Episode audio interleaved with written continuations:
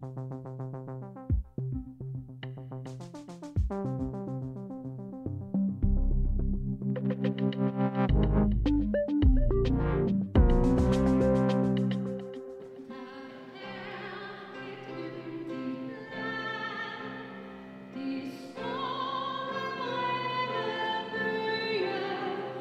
har været forfærdelige. Virkelig forfærdelige. Der er nogen, der bruger sådan et lidt pænt udtryk, og det har været en uskøn valgkamp. Jeg synes, det har været en beskidt valgkamp.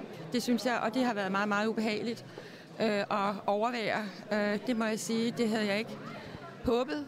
Øh, jeg havde, jeg ved ikke, om jeg havde ventet det, men det har udviklet sig rigtig meget, og jeg bliver bare nødt til at sige, at øh, synes, jeg nogle gange så læser jeg, at det er Morten Henriksen, eller Martin Henriksen og Morten Messerschmidt, der har været oppe at toppes. Det er jeg ikke enig i.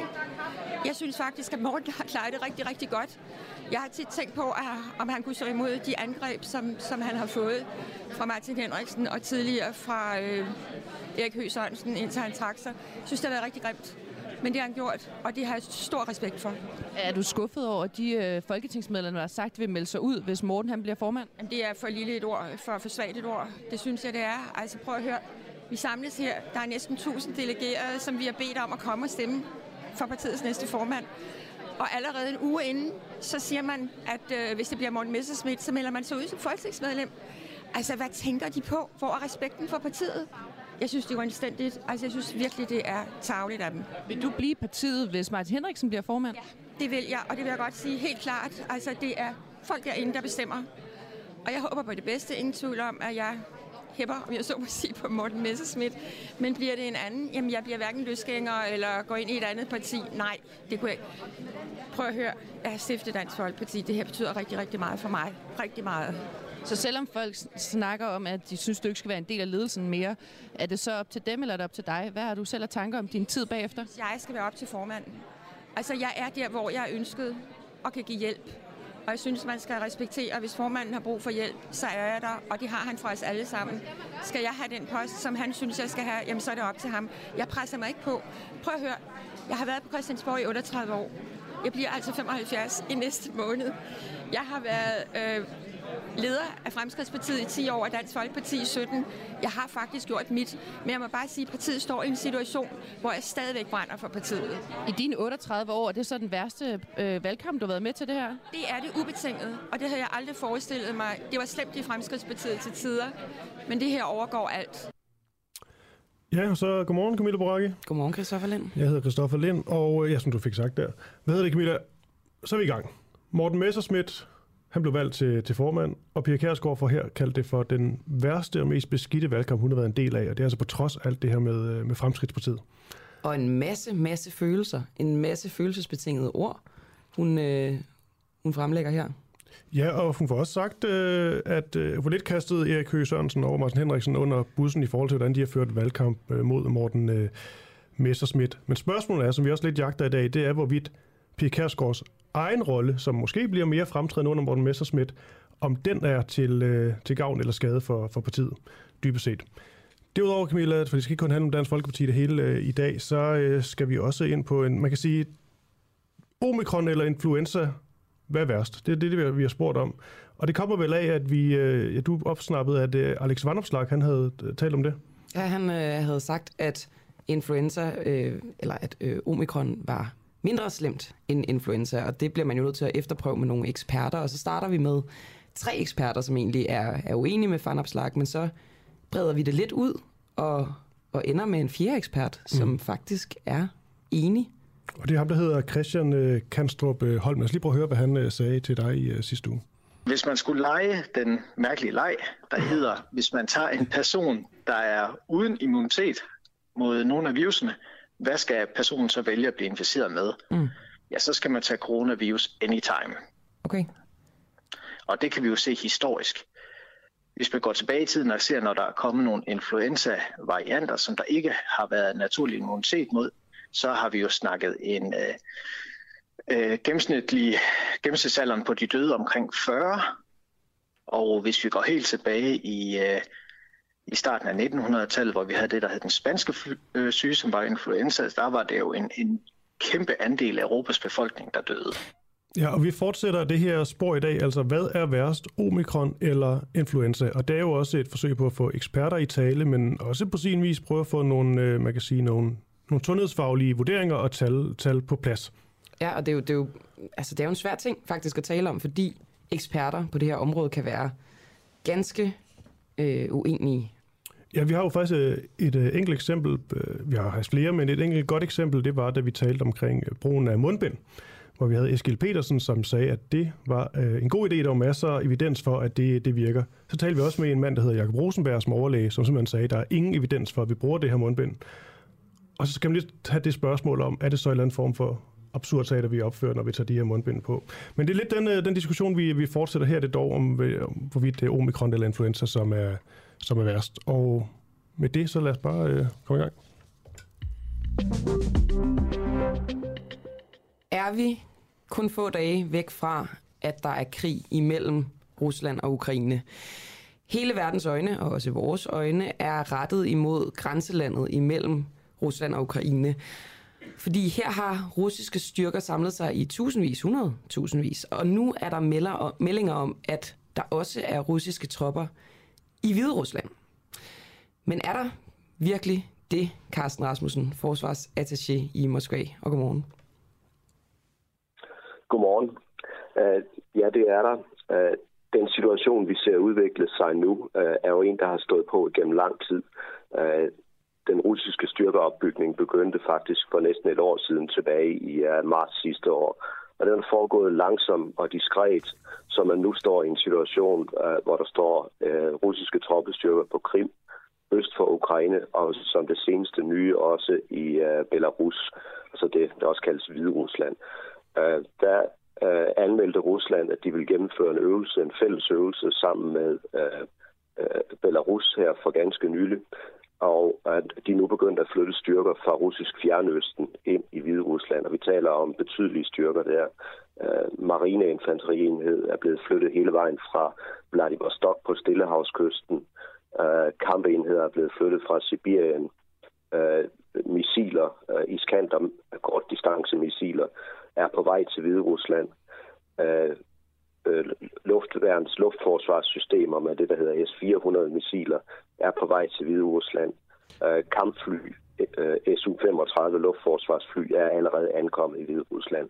Så der er nu, ud over den troppeopbygning, vi har set i selve Rusland over lang tid, så skal der nu også en opbygning øh, i Hvide Rusland, officielt fordi de her øh, russiske styrker skal på øvelse derude. Og, og, men hvad kan sådan, hvis øh, lidt mere uofficielt være formålet med sådan en øvelse i, i Belarus?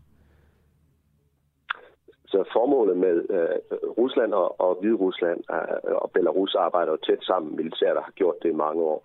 Øh, så det officielle formål med den her øvelse er at øve forstærkning af Hvide Rusland. Øh, Øh, det, der bare er helt usædvanligt, det er, at normalt er det russiske styrker fra vest, altså dem, der ligger tæt på Hvide Rusland, som arbejder sammen øh, øh, med de lokale styrker.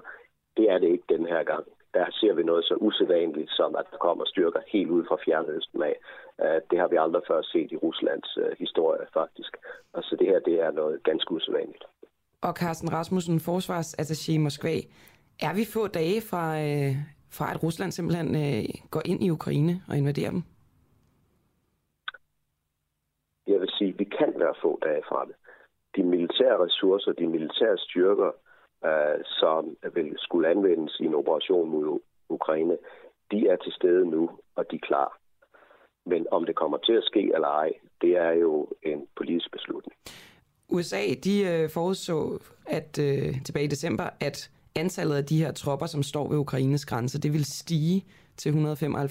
Det er det ikke umiddelbart gjort. Så, så kunne man ikke godt argumentere for, at der, der er stillstand og ikke optrapning? Nej, det er ikke rigtigt. Øh, efter, øh, efter øh, nytåret og den ortodoxe jul, som faldt den 7. 7. januar, så er aktivitetsniveauet steget ganske betydeligt derude. Øh, med øh, øvelsesvirksomheder, som jeg nævnte, nye styrker, der kommer ind, øh, sågar fra Fjernøsten øh, til Belarus. Så hvor styrketallet før nytåret øh, sandsynligvis var lidt under 100.000, så tror jeg, det er mere realistisk, hvis vi i dag siger, at nu er der 120, måske flere derude. Så, så styrkeopbygningen fortsætter, uagtet at der har været den her fase med, øh, med forhandlinger i, øh, i, i, hvad hedder det, i øh, Wien og i øh, Genève og Bruxelles, hvor de ellers har fundet sted. Så den russiske militære opbygning er ikke blevet påvirket af den uh, proces, der har været uh, politisk diplomatisk. Og hvad skal der ske, før at Putin han ligesom tager næste skridt? Det tror jeg, du skal spørge Putin om. det, er ham. det er ham, der sidder med beslutningen om det her. Det er ham, der kan sige kør. Det er også ham, der kan lade være med at sige kør. Men, men Carsten Rasmussen, hvad er din vurdering? Hvis vi nu siger, at det rent faktisk øh, sker det her inden for, for et par dage, og de har alle de her øh, styrker og materiel og alt det her gjort klar. Hvis de så rent faktisk øh, går ind, og Putin siger kør, hvad, hvad, hvad, hvad er det så rent konkret, der sker? Altså, bliver det så en krig, eller kommer de bare til at lægge sig fladt ned, tror du, Ukraine? Altså, alle de signaler, der kommer fra Ukraine, og dem har jeg jo naturligvis kun fra at følge med uh, i pressen og andre åbne medier, uh, siger jo, at ukrainerne vil kæmpe for deres land. Uh, så mit bedste gæt vil være, at de lægger sig ikke fladt ned. Uh, det her det bliver en uh, blodig omgang. Så hvis det her angreb bliver sat ind, så er din vurdering, at så kommer der uh, en reel krig? Og øh, hvor meget hjælp vil de få fra for eksempel, hvis nu de mm. ikke er medlem af NATO, men, men hvor meget vil, vil Vesten støtte Ukraine i sådan en krig? Det er jo meget, meget vanskeligt at forudse på nuværende tidspunkt, hvordan en uh, krig den udvikler sig. Uh, det eneste, man ved, det er, hvad sker der, når man, uh, indtil man affyrer det første skud. Alt, hvad der sker derefter, er jo ganske uforudsigeligt. Vil der være en spillover til, uh, til Østeuropa, Uh, hvordan vil det her udvikle sig? Det, det er simpelthen det er umuligt at forudse. Uh, det er det ubehagelige ved krige, det er, at man kan kontrollere, hvornår de starter, men hvordan de udvikler sig. Uh, det er, er umuligt at forudse. Men hvis du skulle give et bud, altså nu har vi set... Uh at vi begynder at snakke om tropper på Bornholm, der er tropper på Gotland. Det, det kunne man godt sige lugter lidt af sådan noget symbolsk selvbeskyttelse, men, men kunne, kunne Ukraine få hjælp fra for eksempel dansk side eller svensk side, eller hvis, hvis du skulle give et bud? Det, det tør jeg ikke give et bud på, det, og det vil jeg ikke give et bud på. Alright. Øh, Christoffer, har du mere? Nej, ikke andet end øh, det der en, øh, en vild melding, sådan en, øh, en mandag morgen. Altså, øh, om få dage, der kan vi simpelthen se ind i øh, en krig mellem øh, Rusland og Ukraine. Ja, militært set er man klar til det, men øh, som jeg også sagde, det er en politisk afgørelse. Okay, men så vil jeg faktisk lige holde lige her til sidst alligevel, øh, Carsten. Ja, ja, det er en politisk afgørelse, fordi hvad nu hvis... Altså, hvad, hvad kunne være formålet med at samle så mange styrker og tropper, materiel osv., hvis man ikke går ind? Formålet kunne være at få sin, uh, sin vilje igennem politisk. Altså Rusland sendte jo den 17. december øh, nogle forslag, eller øh, skal man kalde det et ultimatum, det ved mm. jeg ikke rigtigt, øh, til både USA og NATO, om at der skulle gives bindende garantier for, at øh, øh juridisk bindende garantier for, at Ukraine, Georgien og andre postsovjetiske lande aldrig vil blive optaget i NATO. Øh, NATO skal forpligte sig til at trække de militære styrker, som vi har i de stadig nye medlemslande, altså de styrker, der er i Baltikum og Polen for eksempel, at de skal trækkes tilbage fra det territorium. Øh, så en styrkeopbygning kan jo også bruges til at gennemtvinge en, uh, et politisk ønske. Er de krav egentlig stadig op til forhandling, eller, øh, eller har man afvist dem øh, fuldstændig? Man taler stadigvæk om Ja, og dermed så er der også stadig en chance for, at, jeg ved ikke, det, det er nok usandsynligt, at de vil blive efterkommet fra USA's side, men, øh, men man forhandler altså i hvert fald stadig. Mm. Og med det man, får, man får jo ikke nødvendigvis man får jo ikke nødvendigvis alt det, man beder om. Sådan, for sådan fungerer forhandlinger jo ikke. Okay.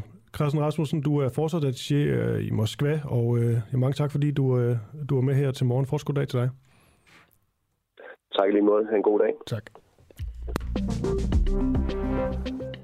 Meget interessant besked fra en lytter, som skriver, Putin har sagt, om vi er villige til at dø fra Ukraine, for det er russerne nemlig. Jeg tror, Putin har ret. Det er selvfølgelig noget, vi, øh, som alle andre vil også, øh, dækker. Vi vil i hvert fald dække det her meget, meget tæt, fordi det er uhyre interessant, og det kommer godt nok øh, tættere på, nu bliver tale om øh, løbet af et par dage. Nå. Jeg kan lige sige øh, til, øh, til jer lyttere derude, nu er vi i gang med en ny uge her, at øh, man selvfølgelig kan sms'e ind, som øh, vores brugere lige gjorde her, eller også var det inde på Facebook. Det er også en anden mulighed. Altså gå ind på vores live feed på Facebook og kommenter. Øh, hvis I har nogle spørgsmål, eksempelvis ris, ros, alt muligt, bare meld ind. Eller skriv en sms til 1245. Skriv du er mellemrum din besked. 1245, du er mellemrum din, øh, din besked. Og med det, Camilla, så... øh, skal vi lige forbi øh, Dansk Folkeparti. Og det er ikke fordi hele programmet i dag kommer til at handle om Dansk Folkeparti, men vi kommer til at sådan løbende have nogle forskellige indslag omkring alt det, der, der foregik i, øh, i går. Og øh, jeg går også ud fra, at du ligesom mig sad og så med, som om det var øh, popcornunderholdning. Ja, det, det er det jo så også for så vidt på en eller anden måde, fordi der har været så meget palaver, som, øh, som der har det jo også noget, der er blevet dækket intens. Jeg læste, der var over 100 journalister i Herning, som dækkede øh, det her ekstraordinære årsmøde i Dansk Folkeparti. Mm. Og vi havde også en journalist øh, i marken, det var øh, Clara, Clara Vind, som øh, der også kommer ind senere og ligesom giver en øh, status på, øh, på DF, men også på denne her øh, dag og øh, aften i går. Også, vi også, vi, jeg, jeg vil gerne vide det hele. Også i forhold til, var, altså, var det varmt. De svedte helt vildt. Jeg så et interview med Martin Henriksen, hvor sveden simpelthen dryppede af ham, og det var ikke et interview, hvor han var presset, så, så der må have været høje temperaturer. Øh, der var også mange mennesker, ikke? Over 800 delegerede var mødt op for at stemme for den nye formand, som altså blev Morten Messersmith med lidt over 60 procent af stemmerne. Mm. Og spørgsmålet er jo, øh, hvorvidt... Et af spørgsmål, der er snart mange spørgsmål, der melder sig men det ene spørgsmål er, hvorvidt øh, Pia Kærsgaard kan være farlig for, øh, for Dansk øh, Folkeparti. Fordi Morten Messmith er jo ny formand. Og han lover, at Pia Kærsgaard får en meget fremtrædende rolle i, øh, i partiet. Og det er dog i hvert fald noget af baglandet, som ikke synes er verdens bedste idé. Vi talte også med øh, Frode fra Varde, øh, DF lokalformand, som øh, mente, at hun skulle helt ud, Pia Kærsgaard. Hvad med at blande sig mere? Men nu virker det til, at hun får en fremtrædende rolle, og hvorvidt er det et problem eller ej, det øh, taler vi nu med øh, politisk kommentator på EB, Joachim B. Olsen, om. Og lad os bare starte der, Joachim. Tror du, at Pia Kærsgaard bliver en hemsko for, øh, for Dansk Folkeparti? Og godmorgen til dig. Altså, det er jo, det er jo, altså, det er jo på, en, på en måde så er det meget svært at kalde Pia Kasker en hemsko for Dansk Folkeparti, fordi hun ligesom har skabt partiet og ligesom er den, hun er. Øh, så ja, det, det ord, det, det, det tror jeg ikke, vi vil bruge. Men jeg er så enig i, at det jo er åbenlyst, at de konflikter, der har martret Dansk Folkeparti gennem lang tid nu, øh, har jo øh, noget med Pia Kærsgaard og den fløjkrig, der har nu kørt øh, siden valget, den har hun øh, deltaget i. Mm. Og det betyder selvfølgelig også, at der sidder nogen i den folketingsgruppe, som jo bestemt øh, er, er skuffet og vrede øh, over, at Pia, Pia Kærsgaard har, har deltaget i at vælte Christian Tusinddal. Mm. Øh, og, og, og derfor så vil jeg vurdere, at det kan blive et problem for Morten Messerschmidt at have Pia Kærsgaard i ledelsen, hvis det er sådan, at han har et ønske om at holde sammen på, på Folketingsgruppen. Og derfor står han jo over for nogle meget, meget svære valg nu, øh, Morten Messerschmidt, i forhold til, øh, hvordan han skal få den kabale til at gå op, altså holde sammen på den der gruppe. Og der er det i hvert fald min vurdering, at der, der er det et problem, at hun fortsætter med. Hvor, hvor, hvor er det smartest af ham at placere hende? Jamen, han, han, jeg vil, altså, jeg skal jo ikke, men altså, hvis, når, når jeg ser det, så, så vil jeg nok sige, at, øh, at jeg synes, det lød fornuftigt, det som Christian Tusinddal sagde i går, nemlig at øh, eks-formand og eks-eks-formand, de skal, de skal ligesom træde tilbage. Mm. Og øh, man kan sige, man kan sige Morten Melsmann, han står nu i den situation, at der, han skal han gerne holde sammen på gruppen. Han skal også tænke på, at der er nogen, der har hjulpet ham. Det er sådan det klassiske dilemma øh, i politik, når man ligesom har haft sådan et opgør, øh, og man har vundet. Så skal man ligesom tænke, jeg skal øh, sørge for, at dem, der har hjulpet mig, selvfølgelig på en eller anden måde øh, bliver belønnet, ellers så bliver de jo skuffet nu. Øh, og så skal man på den anden side sørge for, at dem, der så at, at mine modstandere, at de nu ikke øh, at nu skal prøve at holde sammen på gruppen, ikke? og det mm. kræver jo også, at man giver dem noget. Øhm, og der, der må man nødt til at være en lille smule kynisk nogle gange, og ligesom sige, jamen, øh,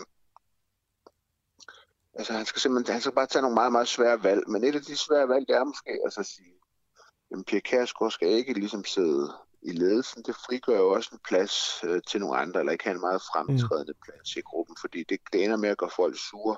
Og hvad kan Pia Kærsgaard egentlig gøre, hvis øh, jeg ikke giver hende den her fremtrædende plads? Fordi det er nok også meget svært for Pia Kærsgaard at gå ud og være sur på Morten Messersmith nu, fordi så har hun ligesom været sur på alle.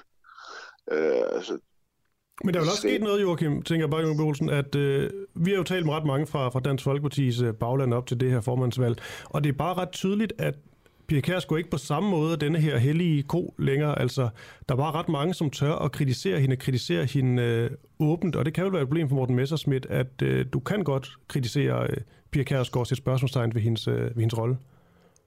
Jamen, det er, det, det er helt, jeg er helt enig i det. Altså, det, der står meget klart i forhold til det her formandsopgør, hele forløbet, det er, at Pia Kærsgaard ikke har den, den samme rolle i Dansk Folkeparti mere.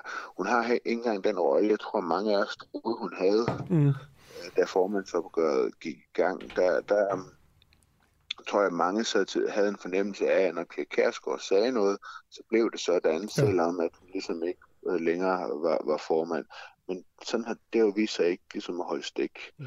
Og derfor så det, det er en af grundene til, at han også ligesom skal tænke sig godt om, øh, tror jeg, i forhold til, hvordan han nu konstituerer den der folketingsgruppe, hvor han tager hende med, fordi der er nogen i den folketingsgruppe, som er meget, meget vrede på Pia Kærsgaard. Meget, meget vrede. Og med, og med de ord, Jørgen Bjørn det blev bare en kort lille analyse her. Du skal sikkert også analysere videre inde på, på Ekstrabladet. Du er politisk kommentator der. Tak fordi du blev med til morgen. Det er så lidt. Hvad er værst? Omikron eller influenza? Christian Kanstrup Holm, som er forsker og lektor på Institut for Biomedicin ved Aarhus Universitet, sagde til os her på Den Uafhængige i sidste uge, at han til enhver tid ville vælge omikron frem for influenza. Skal vi lige høre det igen, Christoffer, hvordan han, øh, han sagde det? Hvis man skulle lege den mærkelige leg, der hedder, hvis man tager en person, der er uden immunitet mod nogle af virusene, hvad skal personen så vælge at blive inficeret med? Mm ja, så skal man tage coronavirus anytime. Okay. Og det kan vi jo se historisk. Hvis man går tilbage i tiden og ser, når der er kommet nogle influenza-varianter, som der ikke har været naturlig immunitet mod, så har vi jo snakket en øh, øh, gennemsnitlig gennemsnitsalderen på de døde omkring 40. Og hvis vi går helt tilbage i, øh, i starten af 1900-tallet, hvor vi havde det, der hed den spanske øh, syge, som var influenza, der var det jo en, en kæmpe andel af Europas befolkning, der døde. Jeg troede, der der sagde noget nu, men det er fordi, klippet lige sluttede med sådan en... Ja, øh, så kan det godt lyde en lille smule bræt. Vi jagter jo øh, svaret på det her spørgsmål, altså vil man helst tage omikron eller influenza, for ligesom også at se det i, i det større billede, om det er så, så farligt, som vi går og tror. Vi har jo nogle restriktioner her i landet. Øh, men, øh, men spørgsmålet er jo, om den er så farlig, den her variant, omikron. Jeg læste faktisk noget meget interessant mm. fra WHO, som sagde, at det, det kunne blive pandemiens afslutning, det her omikron. Men det er noget helt andet, Kristoffer. Vi skal tilbage til det her med, hvad der er værst, omikron eller influenza. Det skal vi spørge dig om, Viggo Andreasen, som er lektor og epidemiolog ved Roskilde Universitet. Vil du helst smittes med influenza eller med omikron-varianten? Og godmorgen. Ja, godmorgen. Ja, det, øh, jeg vil faktisk sige, at hvis jeg ikke er vaccineret, så vil jeg helst øh, smittes med øh, øh, influenza. Øh, fordi hvis man er uvaccineret, så er omikron faktisk et ret ubehageligt øh, bekendtskab. Hvordan det? Om der er, at den øh, giver simpelthen væsentligt flere indlæggelser øh, og væsentligt flere dødsfald end, end influenza. Hvordan kan man vide ja. det? Fordi vi har jo trods alt en ret øh, høj vaccinetilslutning her i landet, så, så hvordan kan man egentlig vide, at det vil koste flere indlæggelser? Uh, jeg, jeg, jeg starter med at sige, hvis jeg ikke var vaccineret, ikke? Mm. Øhm, det har faktisk også været ret svært at finde ud af, netop fordi, som du siger, der, undskyld, der er ikke så mange uvaccinerede i den ældre del af befolkningen. Øh, men, men både i England og i Danmark har man efterhånden talt op til, at man kan se, at hvis man har ældre uvaccinerede, så er der faktisk en pæn risiko for øh, en hospitalsindlæggelse. Ikke så høj som ved Delta. Øh, cirka halvt så høj. Øhm, og, og, og det betyder egentlig, at umiddelbart vil man sige, så er vi jo tilbage til samme niveau som den oprindelige corona, der kom fra Wuhan for to år siden, fordi Delta var cirka dobbelt så slem til at lægge, lave hospitalsindlæggelser som den oprindelige øh, corona. Men de her indlæggelser, er det med øh, respirator og i værste fald døden selvfølgelig, eller er det nogle lidt mere lette indlæggelser? De, de er så lidt lettere, øh, men, men det er stadigvæk, man skal huske på, at, at man skal godt nok være syg for at blive indlagt på et hospital i Danmark. Så, så man skal altså tænke på, hvis man ikke er øh, vaccineret, så svarer den øh, omikron, vi har nu, til en måske lidt mild udgave af den oprindelige corona. Når vi ikke rigtig ser det, så er det øh, to forhold, der gør sig gældende. Det ene er, som du siger, at en meget stor del af de voksne er jo vaccineret. Øh, og, og den anden er, at indtil nu har vi jo mest set omikron sprede sig blandt øh, børn og unge og unge voksne. Og det er dem, der klarer sig bedst, både over for influenza og over for corona. Og øh, jeg går ud fra, Viggo Andreasen, at du er vaccineret to gange og så med ja, boosterstik. Så når du er det, vil du så helst have omikron eller influenza? Ja, så er det lidt mere sådan en... Øh, ja, det ved jeg ikke rigtigt. Jeg tror lige, måske man skal øh, klare op, at, at når, vi taler, når jeg taler om influenza, så er det øh, den øh, hvad skal vi sige, sygdom, der kommer, hvis man bliver, hvis man bliver smittet med den rigtige influenza-virus. Øh, vi bruger i daglig tale jo influenza sådan lidt bredt til alt, hvad der er øh, småfeber og øh, lidt besvær med, med åndedrættet, måske lidt, lidt øh, forkølelse eller noget af den stil. Hvis der er feber med, så, så taler vi meget tit om influenza.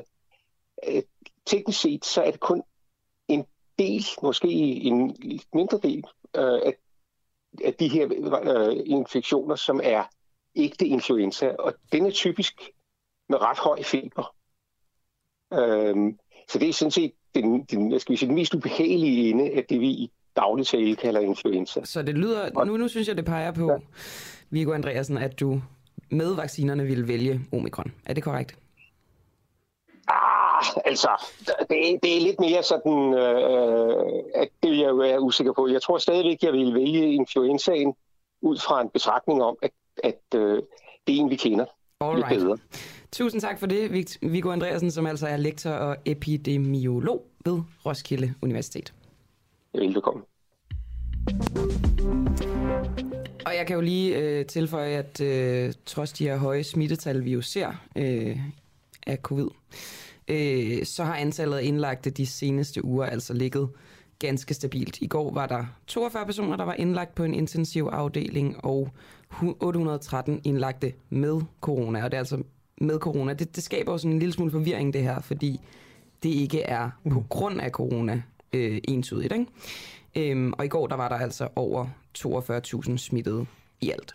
Og det er også det, vi, derfor vi stiller det her spørgsmål, øh, omikron eller influenza, men også stiller et spørgsmål, altså større spørgsmål om, hvorvidt de her restriktioner måske burde blive ophævet. Når der er så få indlagt på intensiv, er der så nogen grund til, at vi har lukket stor del af samfundet? Det er jo ikke et stort nedlukning, men stadigvæk. Nå jo, der er der, der er ting, der er anderledes, end de plejer at være. Man kan sige, hvis det ikke er farligere end influenza, vi har jo ikke restriktioner, når vi bare har en, en almindelig vinterinfluenza-epidemi. Så og selvfølgelig så prøver vi at få enten sundhedsminister Magnus Heunicke eller Socialdemokratiets sundhedsordfører Rasmus Langhoff til at medvirke til et interview senere på ugen. Det prøver vi altså hver eneste dag at få dem med, men øhm, vi får se, hvad der sker. Indtil da så har vi en, øh, en gæst mere på i forhold til det her spørgsmål. Hvad er værst? Omikron eller influenza? Det er Jens Lundgren, der er professor i infektionssygdomme. Og Jens, lad os da bare øh, kaste os livet i det. Hvad vil du helst? Smittes med, hvis nu skal jeg tage en af dem, influenza eller med øh, denne her omikron-variant? Og godmorgen. Det ved jeg ikke. Ingen af dem. Så det, du skal det er et mærkeligt spørgsmål. Nej, det vil jeg ikke. Jeg må sådan set lov til at svare til, hvad jeg har lyst til. Så jeg synes ikke, jeg synes, vi skal prøve at undgå at blive smittet med det her virus. Så det vil være min grundlæggende holdning. Hvad vil du helst ikke smittes med, så er de to? Skal vi gå videre? Kristoffer ser meget insisterende ud i øjnene, men det er, jo, det er jo interessant det her, fordi vi har en, øh, en, en, en formand for et øh, politisk parti her i Danmark, som, som ligesom påstår det her med, at øhm, omikron ikke er værre end influenza. Kan du give ham, kan du give ham ret i det? Jamen, det er jo to forskellige sygdomme. Altså, det hjælper ikke noget at sammenligne med hinanden. Altså, det, det er... Altså, covid, altså coronavirus, forårsager jo lungebetændelse øh, af virus som man kan dø af. Øh, det skulle, skulle være velkendt, og, og i hvert fald blive alvorligt syg og indlæggelseskrævende af. Øh, influenza øh, hos de fleste er en mild sygdom, er omkring 5% der får influenza. Der bliver alvorligt syge øh, og får lungebetændelse, øh, som de dør af. Øh, men det er forårsaget ikke af virus, men er typisk af en bakterie, der kommer ned i lungerne. Øh, så det er to vidt forskellige sygdomme, og jeg ser ikke øh, overhovedet nogen fornuft i at sammenligne den. Øh, så ja. Jeg tror, jeg tror, at sammenligningen den ligger sig på, på baggrund af, at vi jo normalvis ved en influenzaepidemi eller almindelig influenza ikke har nogen restriktioner, og derfor så vil man gerne lave sammenligningen for ligesom at kunne argumentere for, om de her restriktioner, de skal lempes eller ej. Jens Lund, giver det mening ifølge dig at lempe på de restriktioner, vi har nu, når vi på nuværende tidspunkt kender omikron lidt bedre, end vi gjorde først? Ja, det tror jeg.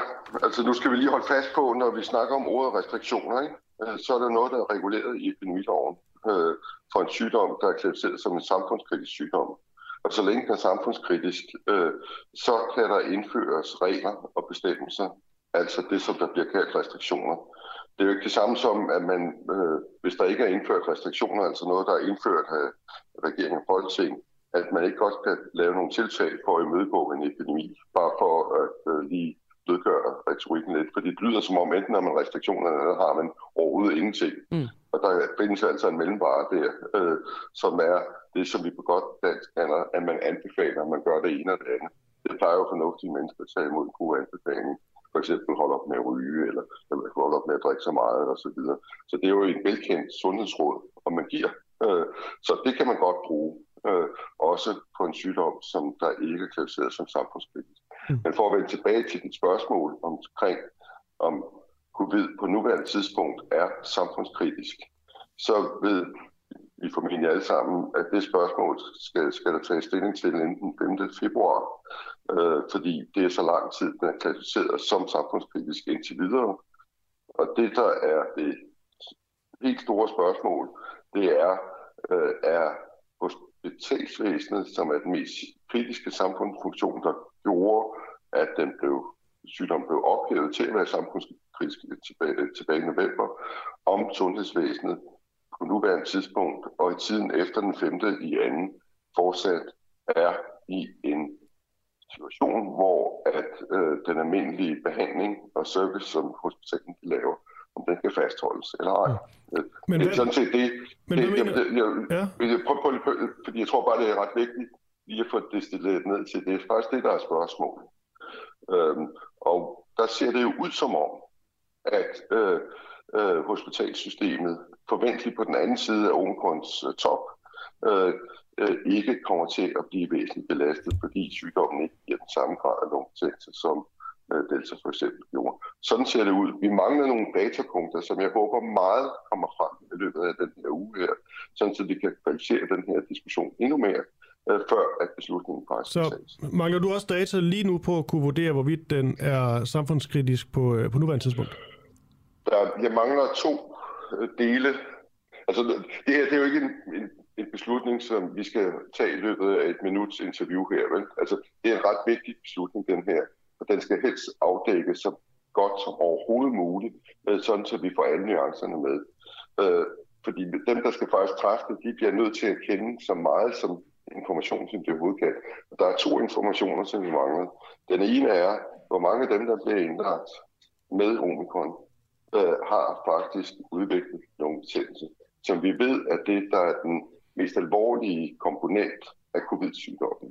Og det ved vi i øjeblikket ikke, men jeg ved, der er data undervejs, der på min vil løse det.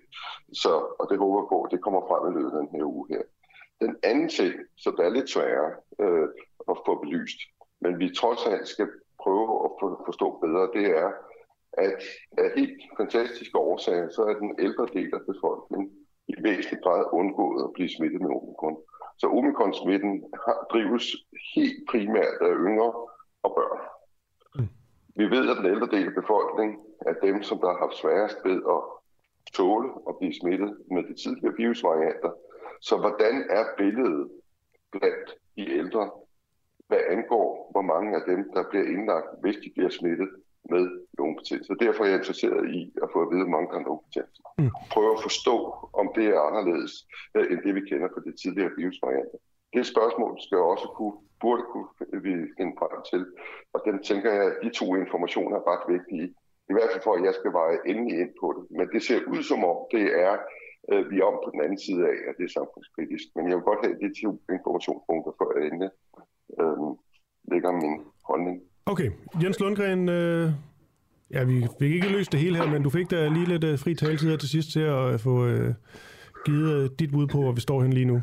Jeg tror det er fri, tale, øh, øh, fri taletid, tak skal du have. Jeg tænker, at jeg forsøgte at oplyse, men det kan være, at det var...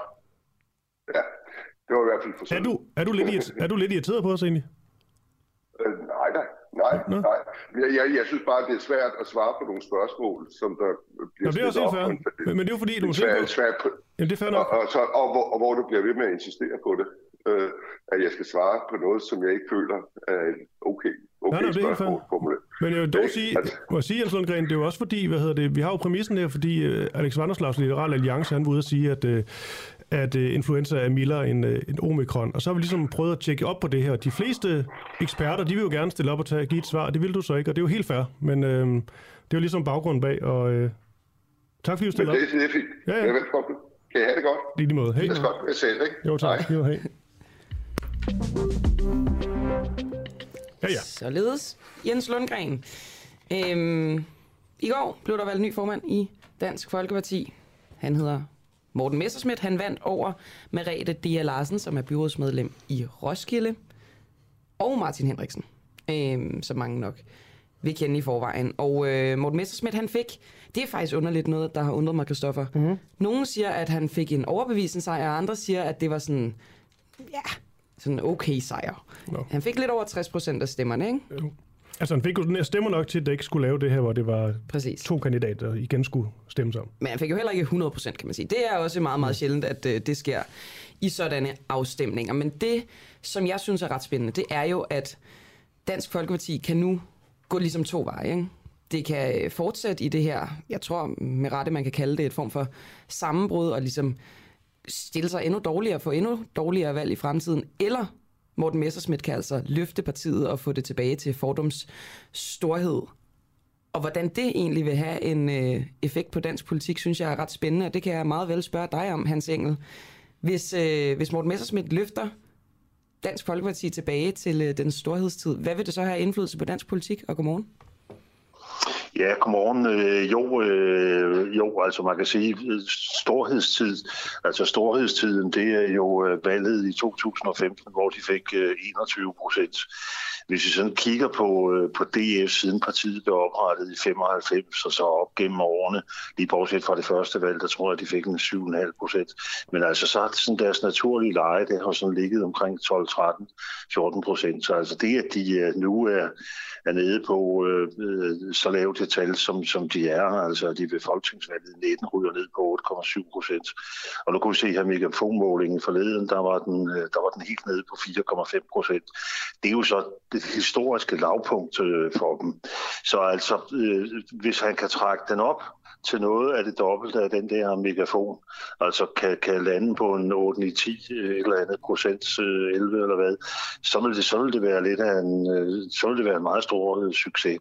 Men altså, der skal jo rigtig, rigtig meget til, fordi uh, selvom stemmerne flytter så meget, så, så flytter de så ikke hen, hvor DF'erne er. Så han skal præstere meget. Først og fremmest, at der er ro i butikken. Og hvad hvis øh, det simpelthen kollapser? Hvordan vil det politiske landskab så se ud? Vil det så stå uforandret?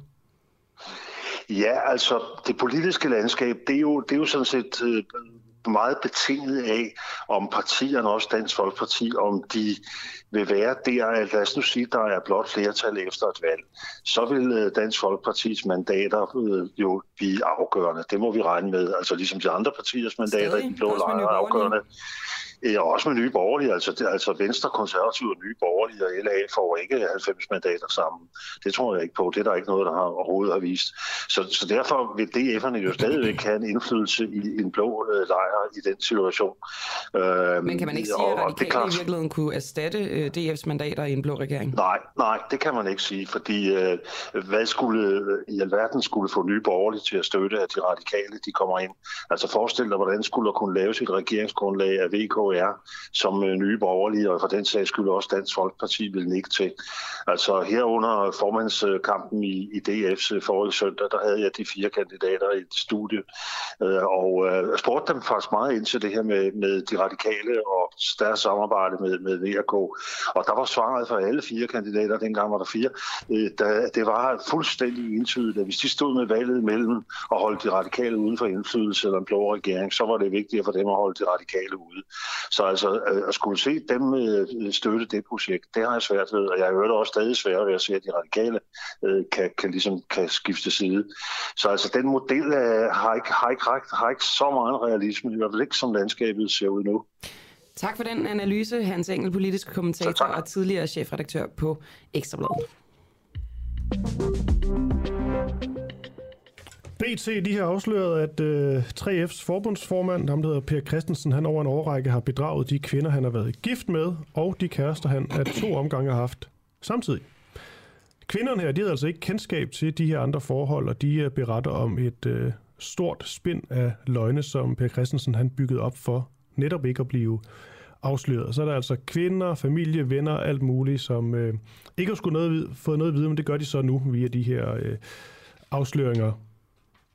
Det skal det handle om lige om et øjeblik. Men før det, synes jeg, hvor vi taler med journalisten bag øh, og til, og til den her artikelserie, men før det, så synes jeg lige, det skal handle om 3F's medlemmer. Fordi er det overhovedet i 3F medlemmers interesse, hvad deres forbundsformand har af kvindelige bekendtskaber? Er det bare, man kan sige, for det er jo altså, det er en god tabloidhistorie. Det, det tror jeg, alle kan blive enige om. Ja, det er man trykker på, når man sidder og scroller ned af, af BT. Men øhm, spørgsmålet er, om det er også noget, 3F's medlemmer de går op i, og hvorvidt de overhovedet skal gå op i det. Så begynder man nærmest at snakke om folks sådan, ethos i deres, øh, deres arbejde. Ja, og det spørgsmål kan jeg nu stille til øh, Bent Greve, som er arbejdsmarkeds, arbejdsmarkedsforsker på Roskilde Universitet. Og lad os bare øh, sætte det hårdt op, øh, Bent. Rager det overhovedet øh, 3F's medlemmer, hvad deres forbundsformand har af kvindelige bekendtskaber?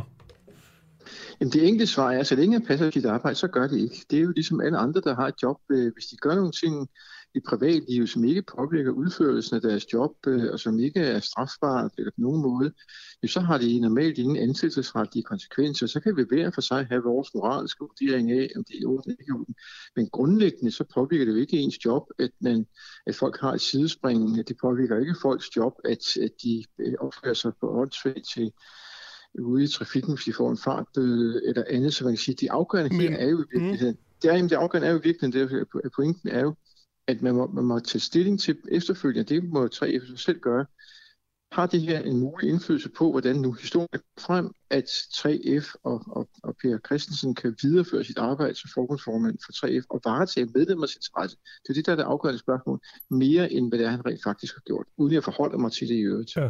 Men kan det ikke påvirke ens job og måden, man agerer på som, øh, som chef eksempelvis, hvis man har sådan en sag her, og ens medarbejdere så lige pludselig ikke stoler på dig? Øh, jo, det kan det, men problemet er, at det, det skal ligesom dokumenteres, at har det den konsekvens. Altså, vi ved, jeg ved der ikke, hvor mange danske topchefer, der har haft øh, et, et sidespring eller andet. Og det afgørende er jo ikke, om de har det ikke har. Det afgørende er jo, om, det, om de har påvirket deres arbejde, om de har et problem i forhold til udførelse de, de arbejdsopgaver, de har. Det er det, man lægger vægt på ude på arbejdsmarkedet. Det er jo, kan folk løfte den opgave, de skal løfte, eller kan de ikke løfte den? Og det er klart, at i det omfang, det begynder at have en indvirkning på, at, at løsningen af de opgaver, den enkelte har, ja, så kan det have indflydelsesretlige konsekvenser. Men det bliver, svært, altså det bliver svært at løse opgaver, hvis ens medarbejdere ikke, øh, ikke stoler på dig, eksempelvis. Ja, det er klart, men så skal de medarbejderne gå til ledelsesniveau ovenover og sige, det her har vi ikke tillid til, vi har ikke tillid til den pågældende leder. Vi synes, det her fungerer dårligt af følgende grunde, men det ændrer ikke på, at det først der, man overhovedet kan begynde at tage stilling til, om det har, har eller skal have nogle konsekvenser.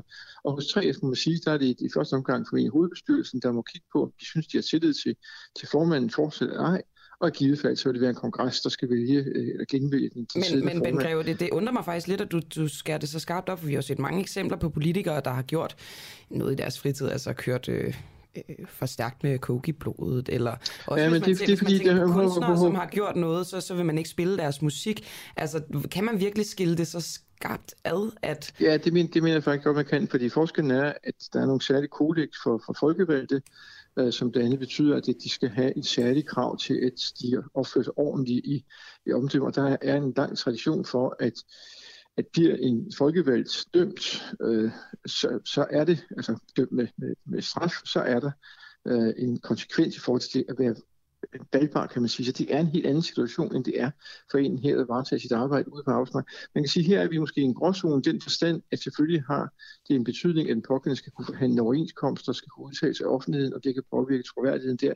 Men det er noget, jeg mener, at 3F må tage stilling til. Det er ikke noget, sådan set andre i virkeligheden kan tage stilling til. Og indtil videre må man jo sige, at der er ikke noget, der tyder på, at det har haft en indvirkning øh, på udførelsen af arbejdet. Det er derfor, jeg stiller op på den måde. Og hvis vi så lige inddrager det her med, at han jo har brugt en lejlighed, som, øh, som egentlig var, øh, var meningen skulle være til værdigt trængende chauffører, så kunne man jo godt begynde at tænke, at det blev rodet sammen. Ja, og nu ved jeg ikke, om den del af historien har været rigtig nej. Jeg har set to forskellige varianter på det, så jeg skal ikke forholde mig til det. Det er klart, har han, har han gjort noget, der, der, kan sige, der bruger øh, nogle af de ressourcer, 3F har til noget, der ikke vedkommer 3F, så er det et problem. Tak for det, Ben Greve, som er arbejdsmarkedsforsker på Roskilde Universitet. Og med det, så øh, kan vi sende bolden videre til øh, Peter Astrup, som er journalist på BT, og altså har skrevet denne her historie om 3F-bossens øh, øh, dobbeltliv. Og øh, ja, jeg stillede spørgsmålet meget klart til Ben Greve her. Øhm, rager det 3F's medlemmer, hvad deres forbundsformand har af kvindelige bekendtskaber? Og der svarede han, nej. Det gør det ikke, og nu siger du kvindelige bekendtskaber, altså det er jo faktisk en mand, der har, der har levet et dobbeltliv. Mm. Øhm, så, så på en eller anden måde er det svært for mig ikke at se, at det vil påvirke hans, øh, hans troværdighed. Og det kan også godt være, at det gør det. Altså det kan godt være, at bestyrelsen i, i 3F laver en eller anden vurdering. Mm. Og øh, ja, Peter Astrup, journalist på BT. Hvad mener du er det væsentlige i øh, den historie, du har begået for, øh, for 3F's medlemmer? Og godmorgen til dig. Godmorgen. Øh, nu hørte jeg desværre ikke med en greve, øh, men, øh, men pyt med det. Øh, jeg vil gerne sige, det er jo en sum af flere ting, øh, og det er årsagen til, at BT bringer den her historie. En ting er, at på det første mener vi slet ikke, at der er tale om normalt utroskab, altså hvor man har en fast partner derhjemme, og så møder man en, som man bliver fascineret af, og så har man det hemmeligt lidt, indtil man enten går til den ene eller den anden. Det er en systematiseret tilværelse, der er bygget op med to familier, to øh, svigerfamilier, to sæt bonusbørn, to steder, hvor man bor og sover igennem en lang, lang overrække. Øh, Hvorfor er det, vigtigt? Synes, det er, hvad siger du? Hvorfor er det vigtigt? Det er vigtigt, fordi at det er så voldsomt. Det er så en voldsom øh, afvise fra sociale normer, at hvis man er Danmarks vigtigste tillidsmand med 265.000 medlemmer, som hver dag lægger sin tillid i hænderne på den her mand og sørge for at øh, og tager, har skal man sige, tillid til, at han kan repræsentere deres interesser på arbejdsmarkedet. Okay. Men så synes det, vi, det har offentlighedens ja. interesse. Der er også to ting, som jeg også gerne påpege, lige, lige, som vi selvfølgelig det, også har med. Må ja. lige, ja, vi skal nok komme ind på det, Peter, det lover jeg. Men bare lige i forhold til det her med, nu sagde du, det var, øh, at det var så voldsomt. Altså er det ja. graden af voldsomhed, der definerer, hvorvidt det her det er en vigtig historie for, lad os bare sige, 3F's medlemmer? Fordi der er vel også forskel på, om han har været utro en gang, eller vi taler om mand, der har været utro med 100 forskellige kvinder. Altså, er det så, ja, altså er det nu, nu kan jeg ikke opstille andre hypotetiske eksempler, men det er klart, at det er graden af voldsomhed, som gør, at det på et eller andet tidspunkt tipper, hvor vi tænker, at hvis du har sådan en adfærd her i dit uh, private liv, så er det usandsynligt, eller i hvert fald må man sige meget sandsynligt, at det på en eller anden måde påvirker dig som person i alle andre livets forhold. Det er jo ikke sådan, tror jeg. Det tror jeg, det tror jeg mange mennesker vil synes. Det er jo svært at forestille sig, at hvis man går på øh, job, det kunne være for eksempel i 3F, at så tager man en eller anden kasket på, når man kommer ind. Der står ordentlighed og redelighed og anstændighed og troværdighed og integritet på. Og når man så ligesom går ud af døren igen, så er hele ens tilværelse bygget på, på løgn og bedrag og spind og, og usandheder, og hvor de nærmeste pårørende, man har, de ikke aner noget som helst om det dobbeltliv, som man lever. Man må tale om en person, der har jo ejet boliger med, med, sin, med sin kone, som en, en kone, som har troet, hun byggede en tilværelse med en mand op gennem 5-6 år, men som simpelthen intet har anet om det her. Det synes vi er, er, er voldsomt. Men når det så er sagt, Så grunden til, at vi bringer historien, det er jo også en sum af flere ting, som jeg nævnte. Der er jo også det faktum, at han har brugt en lejlighed, som han har fået stillet til rådighed af en øh, fond, hvor fire ud af fem medlemmer er fremtrædende eller ledende medlemmer i 3F. Og hvad er dokumentationen ligesom på det, Peter Astrup? Fordi det skriver han jo selv, undskyld, det skriver han selv, det er ganske enkelt usandt. Hvad er din dokumentation for det? Nej, det er ikke usandt. Uh, han siger jo også selv, at han har haft lejligheden. Den ligger ude på Byhøjen 15. Den er ejet af en forening, der hedder Chaufførernes Stiftelse. Og i den forening, der er fire ud af fem af medlemmerne, de er fremtrædende eller dag- eller ledere i 3F. Han har selv henvendt sig til fonden for at få den her lejlighed. Og han siger så, det er i hvert fald det fonden oplyser, han har stået i en krisesituation, det er derfor, han har fået den. Har han selv det har han jo ikke. huslejen? Det siger han, og jeg har ikke grund til at tro andet. Men det, man skal huske, det er, at den her, øh, den her fond, den giver normalt kun huslejestøtte til det, der hedder værdigt trængende chauffører. Det vil sige personer, som ikke er formue, og som i øvrigt er chauffører under 3F. Og Per Christensen er jo tømrer, og i øvrigt heller ikke økonomisk trængende. Han er fagboss og har en gage på, på, på vel over en million kroner. Stod der nogle øh, værdigt trængende chauffører i kulissen og havde øh, brug for dem, eller, eller var der... Altså... Det vil foreningen ikke oplyse om. Okay.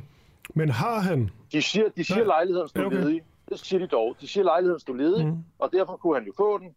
Men hvem der står til, øh, til, øh, til øh, altså om der er nogen, om der ikke er, og man kunne også forestille sig, nu, nu, nu gætter jeg jo bare lidt, at, at hvis man ikke lige har en chauffør, der er værdigt mm. trængende, så kunne det jo være, at man som fagforening, som jo netop er interesseret i at pleje medlemmernes interesser, så, så kunne det være, at der var en værdigt, fag, øh, værdigt trængende lagerarbejder, eller en værdigt trængende metalarbejder, eller et eller andet, man nu har organiseret i 3F, som, øh, som måske passer bedre på den gang end, øh, end, øh, end Per Christensen. Ikke? Men udover at han har vist øh, dårlig dømmekraft, og du taler om denne her øh, voldsomhed i, øh, i denne her sag, så er det jo trods alt stadig ja. inden for privatlivets øh, øh, grænser. Har vi noget konkret eksempel på, at han har hvor vi er helt sikre på, at han har misbrugt øh, sin øh, status, sit øh, embede eller øh, 3F-medlemmernes øh, ja, midler? Altså, for det første, så vil jeg sige, ja, vi har den der lejlighed, og så har vi jo også det faktum, at øh, han for, det er jo syv år siden, der ringede hans øh, gode personlige ven og 3F's advokat, Peter Giersing, til en af de her tre kvinder, Leila Kildeskov, øh, fordi at der angiveligt var en historie på vej i politikken. Det bekræftede Jakob Nielsen, som nu er redaktionschef på Altinget, jo også, at politikken beskæftigede sig med den sag på det tidspunkt. Og Leila Kildeskov blev så ringet op af advokaten og spurgt til, mm, er det dig, der har talt med, øh, med medierne? Er du klar over, hvor skadeligt det her er? Og så videre. Og hun får det indtryk, at grunden til, at, at 3F's advokat ringer, det er for at stoppe den her historie. Han nægter jo selv, at det var derfor, han ringede. Og de benægter jo ikke selv, øh, at øh, opkaldet fandt sted, øh, og de vil heller ikke fortælle, hvorfor opkaldet fandt sted, men de nægter så afviser, at det var for at stoppe en kritisk historie. Det kan der også have været så mange andre grunde til. Man kan mm. sige, det var jo den oplevelse, som Leila Kildeskov havde. Det kunne også have været, at man bare gerne ville finde ud af, hvor, hvor, hvor gralt stod man. Men sådan rent hvad skal man sige, moral, så kan man måske tænke over, er det så vigtigt, øh, hvad advokatens formål var. Det var i hvert fald 3F's advokat, der ringede. Men, Se, ja, Christensens ekskæreste. Men næstformand for, øh, for 3F, øh, hun hedder Tina Christensen, hun har skrevet en mail til Ritzau, at med de oplysninger, vi har i sagen, har vi ikke kendskab til forhold, der tyder på misbrug af hverken embed eller 3F-midler i forbindelse med Per Christensens privatliv. Siger du så, at Tina Christensen, hun lyver? Jeg, nej, jeg siger aldrig, at folk lyver. Og øh, jeg siger bare, at folk ser det måske fra en synsvinkel, øh, som, som er deres egen, og som jeg i virkeligheden ikke rigtig forstår. Ja. Altså, det skal, jeg ikke, det skal jeg ikke sætte mig til dommer over. Jeg må bare sige, hvis man læser artiklen, så kan man se, at det var en tydelig 3F-relateret lejlighed, som han anvendte til sit dobbeltliv, og 3F's advokat har ringet for at lægge pres på de kilder, som optræder i min artikel. Jeg synes, og Tina Christensen må selv om, hvad hun synes. Jeg synes, at det har offentlighedens interesse. Det må jeg bare sige. Peter Astrup, øh, vi er enige om, at vinklen på den her historie, det var dobbeltlivet, og ikke lejligheden. Den kom ligesom sekundært. Hvorfor ja. egentlig i den rækkefølge? Jamen altså, hvorfor egentlig i den rækkefølge? Ja, fordi man kan sige, det er jo jeg det, der har direkte noget at gøre med 3F, det er jo det med lejligheden. Det andet, det kan man jo godt argumentere for, handler om, om privatlivet, ikke? Jo, det kan man godt. Vi har jo også selv diskuteret det meget derinde, øh, og vi har også været usikre i en lang periode. Det skal da også øh, være en del af historien. Men, øh, men som jeg også sagde før, så synes vi, at dobbeltet havde et så voldsomt omfang øh, og en så socialt afvidende norm, at vi synes, det var vigtigt for offentligheden også. Men, og, og men hvorfor er det den vigtigste historie? Var det også en mere sexet altså, overskrift i virkeligheden? Jeg tror, hvis man, hvis man sidder og læser historien, så tror jeg afgjort, det er det, der står tilbage bagefter. Det, der, det tror jeg slet ikke, der er nogen tvivl om. Det synes jeg ikke, jeg skal lægge skue på. Men det er klart nok, når man så også bagefter har læst, så tænker man, hov, og han gjorde det ovenikøbet også i, øh, med, i, sin, i sin egenskab øh, på mange områder som, som 3F-formand. Når jeg siger, det er den, den jeg synes faktisk, det er, den, altså det er min private holdning. Jeg ved faktisk ikke helt, om BT øh, vil, vil tage øh, det som indtægt, hvis vi kun havde den øh, den vinkel, han havde dobbeltlyd. Men jeg synes, dobbeltlyd alene er nok til at bringe den her historie, fordi det er så voldsomt. Vi talte med, øh, ja lige før det hørte du så ikke, øh, men med Ben Greve. Nej, desværre ikke. Ja, han er arbejdsmarkedsforsker ja. på, øh, på RUK, og... Ja, jeg ved det godt. Yes, præcis. Og der stillede jeg det spørgsmål, øh, som lød, rager det 3F's medlemmer, hvad deres forbundsformand har af kvindelige bekendtskaber? Og der svarede han sådan, helt klart og kategorisk, nej. Hvad har du sige til Ben, øh, Bent Greves? Øh, fordi øh, jeg går ud fra, at du mener, at, at det i den grad rager dem. Ja, ja det, gør jeg helt, det gør jeg helt sikkert. Jeg må bare sige, at jeg, jeg er uenig med Ben Greve på det område. Nu hørte jeg ikke hans argumentation for, hvorfor det ikke, det ikke ragede offentligheden. Men altså, øh, vi var enige om det på BT. Jeg kunne også se presselosen i går, Nej, der sad der fem chefredaktører fordi... på store medier. Ja. De var alle sammen enige. Men jeg synes, det rager medlemmerne at vide, at deres formand, en person, som de har så stærk tillid ja. til, og, og, og tænker så stærkt for, og er i virkeligheden så afhængig af i dagligdagen, han har en, øh, en, øh, en tilværelse ud over sit liv, som, mm. eller ud over sit faglige liv også, som 100% er bygget på falske forudsætninger og løgn for de nærmeste pårørende, han har. Jeg ville gerne have det at vide, hvis jeg var 3F-medlem, og jeg skulle stemme på ham til kongressen, der kommer her i 2022 senere i efteråret. Det må jeg sige. Ja, argumentationen for Ben Greve var jo, fordi nu spurgte jeg jo ikke sådan ja. mere sådan offentligheden generelt, nu tog jeg sådan konkret 3F-medlemmer.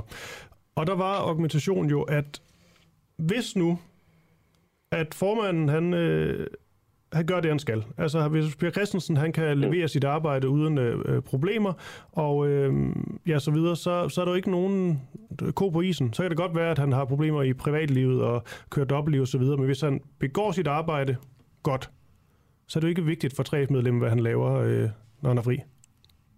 Jeg synes, det er vigtigt, når man er valgt på tillid og integritet og ordentlighed. Så synes jeg, det er vigtigt, hvis man står for noget helt, helt andet. Mm. Og jeg synes, man kan jo også stille det spørgsmål om ministre for eksempel, eller alle mulige ting og sager, hvor man finder noget på. Vi har også haft en lille diskussion inde på avisen, der handler om, at jamen altså, hvis nu vi kunne dokumentere, at han havde købt to flasker dyr rødvin til kæresten, som han havde inviteret på restaurant og lavet tre øf betale, så havde vi jo på en eller anden måde, mærkelig måde, noget fuldstændig klokkeklart ud over de almindelige journalistiske retningslinjer og brædet afsted med den historie. Ikke? Men det er sådan en mærkelig underlig finblad at have. Øh, der er ingen tvivl om, at, at, jeg i hvert fald synes, og jeg tror også, ja, det, tror, det, at mine kollegaer og synes, var det en, at dobbelthed er det største. Var det en historie, Nå? var det en historie du, øh, du har, eller var det bare sådan et Nej, nej, det var bare meget teoretisk. Nej, nej, nej, det var bare meget teoretisk. Ikke? Det var sådan, hvor vi tænkte sådan, okay, hvad, hvad, hvad kunne skubbe den helt ud over, ikke? når vi har siddet og diskuteret, hvad hvis vi havde den slags dokumentation og sådan noget.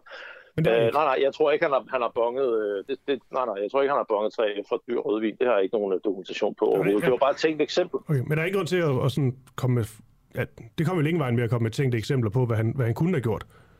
Nej, men du ved, den opstår jo bare i diskussionen, når vi sidder derinde. Ikke? Okay. Fordi vi sidder, de, vi sidder også og diskuterer, om det var privatlivets fred, og der er jo ingen tvivl om, at der er meget privatliv i denne her historie. Men altså til syvende og sidst, når vi ligesom havde stablet, hvad der var privatlivets fred, og hvad der var offentlighedens interesse, så, så nåede vi altså klart frem til, at det talte væsentligt og betydeligt mere for offentlighedens interesse end hensynet til Per Christensens ret til privatliv. Tak for det, Peter Astrup, øh, journalist på BT, som altså har skrevet den her historie om Per Christensen, som er 3F-formand og hans, øh, hans dobbeltliv. Selv tak, det var en fornøjelse. God dag. Ja, lige måde, hej. Jeg sidder tilbage med en gigantisk lyst til at snakke med et medlem af 3F for at høre, om det påvirker dem, at øh, deres formand har ledet det her dobbeltliv. Det er, jo, det er jo det, vi simpelthen har diskuteret nu igennem to interviews, om, øh, om det er relevant for 3F's medlemmer, eller ej. Så nu annoncerer jeg lige, eller efterlyser lige et 3F-medlem. Måske vi har blandt vores øh, lyttere. Eller, flere, eller flere. Eller flere, ja, for guds skyld. Skriv enten på øh, Facebook, hvis du altså er medlem af 3F, eller send en sms til 1245. Skriv D-U-A-H, og så skriv, jeg er 3F-medlem. Så kan det være, at vi kan ringe op til dig og have dig med i programmet. Det vil jeg, det vil jeg virkelig, virkelig gerne høre. Ja, og, og lige meget hvad, hvis man ikke lige kan være med her til morgen, så øh, sender vi to også øh, ja, tirsdag i morgen, og der kan man selvfølgelig også være med, men det kunne være fedt, hvis der er nogen, der er klar her til morgen og gerne lige vil have et, øh, Om, de er, altså, om I er pisse ligeglade, hvad han render og laver i sin fritid af halvøj, eller om det faktisk har en øh, effekt på, på jeres medlemskab i 3F, at, øh, at formanden altså har levet et dobbeltliv, blandt andet. Ja, og jeg tror også lige, vi, øh, vi skriver den ud på, øh, på, på, på Facebook i øh, kommentarfeltet her, så det er jo også bare at skrive løs, tagge folk, hvis man nu kender nogen. Det kunne være interessant at få, få en med i hvert fald. God dag.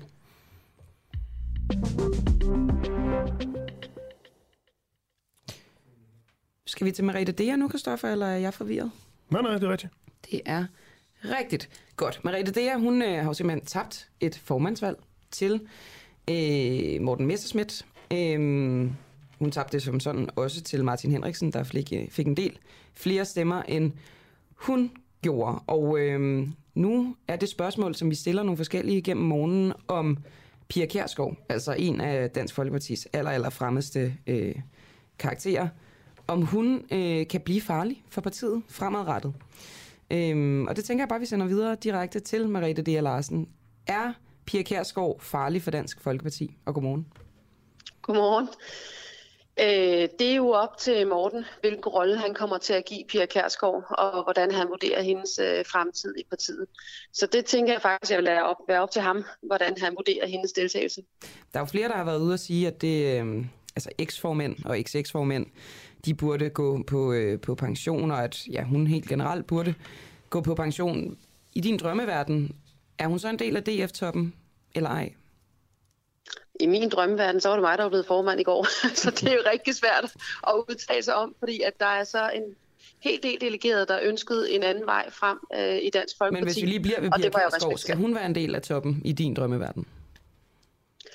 Det kommer jo helt andet på, hvordan man sammensætter toppen, og hvordan man øh, har tænkt sig at få det til at fungere. Jeg kan sådan set godt i et eller andet scenarie, som det ser ud lige nu, se, at det øh, godt kunne give mening, fordi at det, jeg tror godt, det kan blive svært øh, at styre øh, de mennesker, som har valgt at bakke op om Mortens kandidatur. Og hun, øh, hun er god til at styre med hård, hård hånd? Jeg tænker, at dem, som har støttet kraftigt op omkring Morten og har kørt kampagne for ham på den måde, de har kørt kampagne på, jeg tænker, at øh, de trods alt stadigvæk har respekt for Pia Kærsgaard, når nu de ikke de har haft respekt for så mange andre. Øhm, så at øh, det vil nok være hende, der skal til for at sætte dem på plads. Hvem har de manglet respekt overfor? Ja, men Christian Tusinddal, det er der jo ingen tvivl om.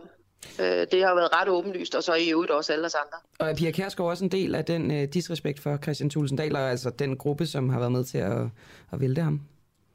Jamen, det har jo været ret tydeligt, og nu kan man sige, går det blev lidt sandhedens dag, ikke? fordi vi alle sammen havde vores behov for at komme ud med de ting, der er sket. Øhm, og der er brug for, at man får lov til at tale højt omkring det, der er sket, fordi at ellers så, øh, så kommer partiet aldrig til at hele og komme videre. Var der noget, der kom frem øh, i går, som overraskede dig, Mariette der Larsen? Nej, ikke som overraskede mig, men, men jeg var øh, lettet over at se, hvor ærligt det blev. Øhm, altså, der, der blev sagt en masse sandheder, som jeg tror, mange af vores medlemmer ikke har hørt om før. Hvad gik galt for dig i går? Jamen, der gik sådan set ikke noget galt. Altså, jeg har jo hele tiden godt vidst, at det ville blive rigtig svært at blive valgt som formand, og lad os sige det på den måde, at jeg havde ikke skrevet en takketale på forhånd, for den, øh, det havde jeg sådan set godt set komme, at det nok ikke blev mig, der kom til at stå. Du havde op på forhånd? Men, Nej, jeg havde ikke givet op på forhånd, men jeg blev nødt til at sikre, at vores medlemmer havde et alternativ, som ikke havde bidraget øh, til alt det skidt, der har været foregået. Og så blev jeg også nødt til naivt for min egen skyld at tro på demokratiet om, at det kan svare sig at komme frem på en ordentlig måde. Og det kan man så diskutere, om øh, jeg ikke er blevet afkræftet i, at øh, det faktisk godt kan lade sig gøre at komme frem med rundsav på albuerne og ved at ligesom øh, smadre alt på sin vej det kan godt lade sig køre at komme frem på den måde. Og det er jeg da rigtig, rigtig ærgerlig over. Øh, men jeg bliver nødt til, så længe jeg skal tro på demokratiet, og tro på, at den anden vej også havde måske kunne lønne sig. Det var ikke tilfældet i går. Mm. Marie Lars, du sagde lige, at der blev sagt, i går blev sagt en masse sandheder, som ikke var blevet sagt før. Det gjorde mig nysgerrig. Hvad var det for nogle sandheder? Jamen, jeg synes, det var helt befriende at se øh, Christian Tulsensdals øh, interview øh, om morgenen, og faktisk også at høre hans tale, hvor han øh, fik mulighed for at adressere de problemer, der har været øh, direkte. Øh, der er ingen tvivl om, også når jeg er blevet interviewet løbende, den håndtering af de konflikter, der har været internt. Alle har jo godt vidst det internt, hvad det var, der foregik. Men Christian har jo valgt en vej, hvor han faktisk har valgt at prøve at lade det være i et lukket rum af hensyn til partiet. Og det er det, jeg adresserede i min tale, at øh, det kan jeg sådan set godt forstå, at han gjorde, for det havde haft store omkostninger at gå ud og ekskludere nogle af de her store personligheder. Men omvendt tror jeg faktisk, at skadevirkningerne for partiet havde været mindre, når nu vi ser i bagklogskabens klarlys. Mm. Øh, men men det, det er lidt for sent at gøre det nu, kan man sige. Ikke? Men, øh, men der er ingen tvivl om, at det, det skulle have været håndteret undervejs. Måske havde vi stået et andet sted, og måske havde vi ikke i dag. Mm. Er du... Øh er du tilfreds med, med du selvfølgelig blev du ikke formand, det var, det var selvfølgelig øh, ikke det, du havde, havde håbet, men du vidste også godt, det var rimelig usandsynligt trods alt. Men var, var du tilfreds med måden, at Dansk Folkeparti, de blev, øh, lad os bare sige, portrætteret på øh, i går, hvor øh, de fleste, de så med? Øh, ja, altså nu har jeg jo ikke set præcis, hvad folk har set, fordi jeg sad jo midt i det, så jeg har ikke rigtig set det med, med befolkningens øjne, hvad der blev filmet og ikke blev filmet. Øhm, altså i det, men der, i det store men altså, billede, som jeg... talerne og, og interviewsene bagefter med Marie Krab og Henriksen og dig og så videre, altså føler du, at I, I gav et godt billede af, af Dansk Folkeparti?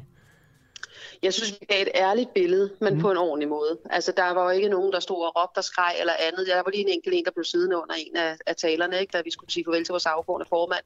Men ellers i øvrigt synes jeg, at, øh, at de fleste øh, opførte sig øh, rigtig pænt, og man skal jo have lov til at være skuffet og være ked af det når, når, fordi det, er, det, har været, det var en ret afgørende dag for Dansk Folkeparti's fremtid. Øhm, og der er det jo klart, at der er mange, der lige skal finde ud af med sig selv. Det skal jeg jo også selv. Om, øh, om jeg kommer til at kan se mig selv i partiet. Og der skylder jeg Morten, fordi han er ved nyvalgt formand. Jeg skylder Morten at få en chance for at vise, øh, hvilken vej det er, han gerne vil. Og jeg håber bare, at det er en vej, jeg kan være med på og se mig selv i. Men med det åbner du også op for, at du godt kunne finde på at forlade øh, Dansk Folkeparti, hvis øh, han ikke skaber en, øh, en retning, du kan være med på? Nej, men det er klart, at jeg skal jo på et tidspunkt gøre op med mig selv, fordi jeg kommer ikke til at, at gå det næste år øh, og hvad hedder det, lave alt muligt partiskadet i virksomhed. De delegerede har truffet et valg, og det bliver jeg jo nødt til at respektere.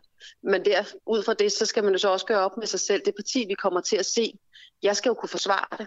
Når man sidder på Christiansborg, så er man i første række til journalisterne når man sidder lokalvalgt i, ude omkring og tillidsvalgt ude omkring, så skal vi jo kunne forsvare det, de laver ind i borgen til vores vælgere og til vores medlemmer direkte. Altså det er os, der står i første række. Så det er klart, det skal jo være et projekt, jeg føler, jeg kan forsvare, og jeg har lyst til at gå og, og dale øh, om. Øh, fordi ellers så, så, så skal man jo også overveje, om det er det, man skal. For hvis ikke man kan tale godt om det ude omkring, så er det jo bedre at, at trække sig og sige, så er det måske ikke det parti, man længere kan se sig selv i. Hvilket andet parti kunne du godt se dig selv i? Jamen det er jo det, der er min udfordring. Det er ikke noget. Så, så hvis jeg øh, ender op med på et eller andet tidspunkt, og ikke kan kende mig selv i Dansk Folkeparti, så er jeg partiløs. Ja. Og jeg gik i nat, der tænkte jeg virkelig over, hvem skulle jeg overhovedet stemme på, og så begyndte jeg faktisk at få forståelse for sofavælgerne. Ikke? Altså jeg begyndte virkelig at få den der forståelse af ikke at føle sig genkendt i nogle partier. Det, er faktisk, det var nogle skrækkelige tanker, der går igennem hovedet på en, når man begynder at tænke det scenarie. Men, men det er der, hvor jeg står. Øh, hvor, hvad, hvad er fremtiden? Okay. Ja, ja. Jamen, vi får se, hvad, får se, hvad der sker. Um, ja. Og øh, det kan da godt være, at vi taler ved igen, Mariette. Det har, det har en idé, vi gør. Men jeg ved ikke... Um, ja. Vi går bare videre. Jeg tror, jeg tror det var det, Mariette. Du, øh, du havde en lang dag i går. Nu, øh, ja, det. Nu skal nu, jeg videre til møde om ikke, længe. Ja, om ikke så længe, så. okay, vi, øh, vi slipper dig. Kan du have en fortsat god dag? Tak i lige måde. Tak. Hej. Hej.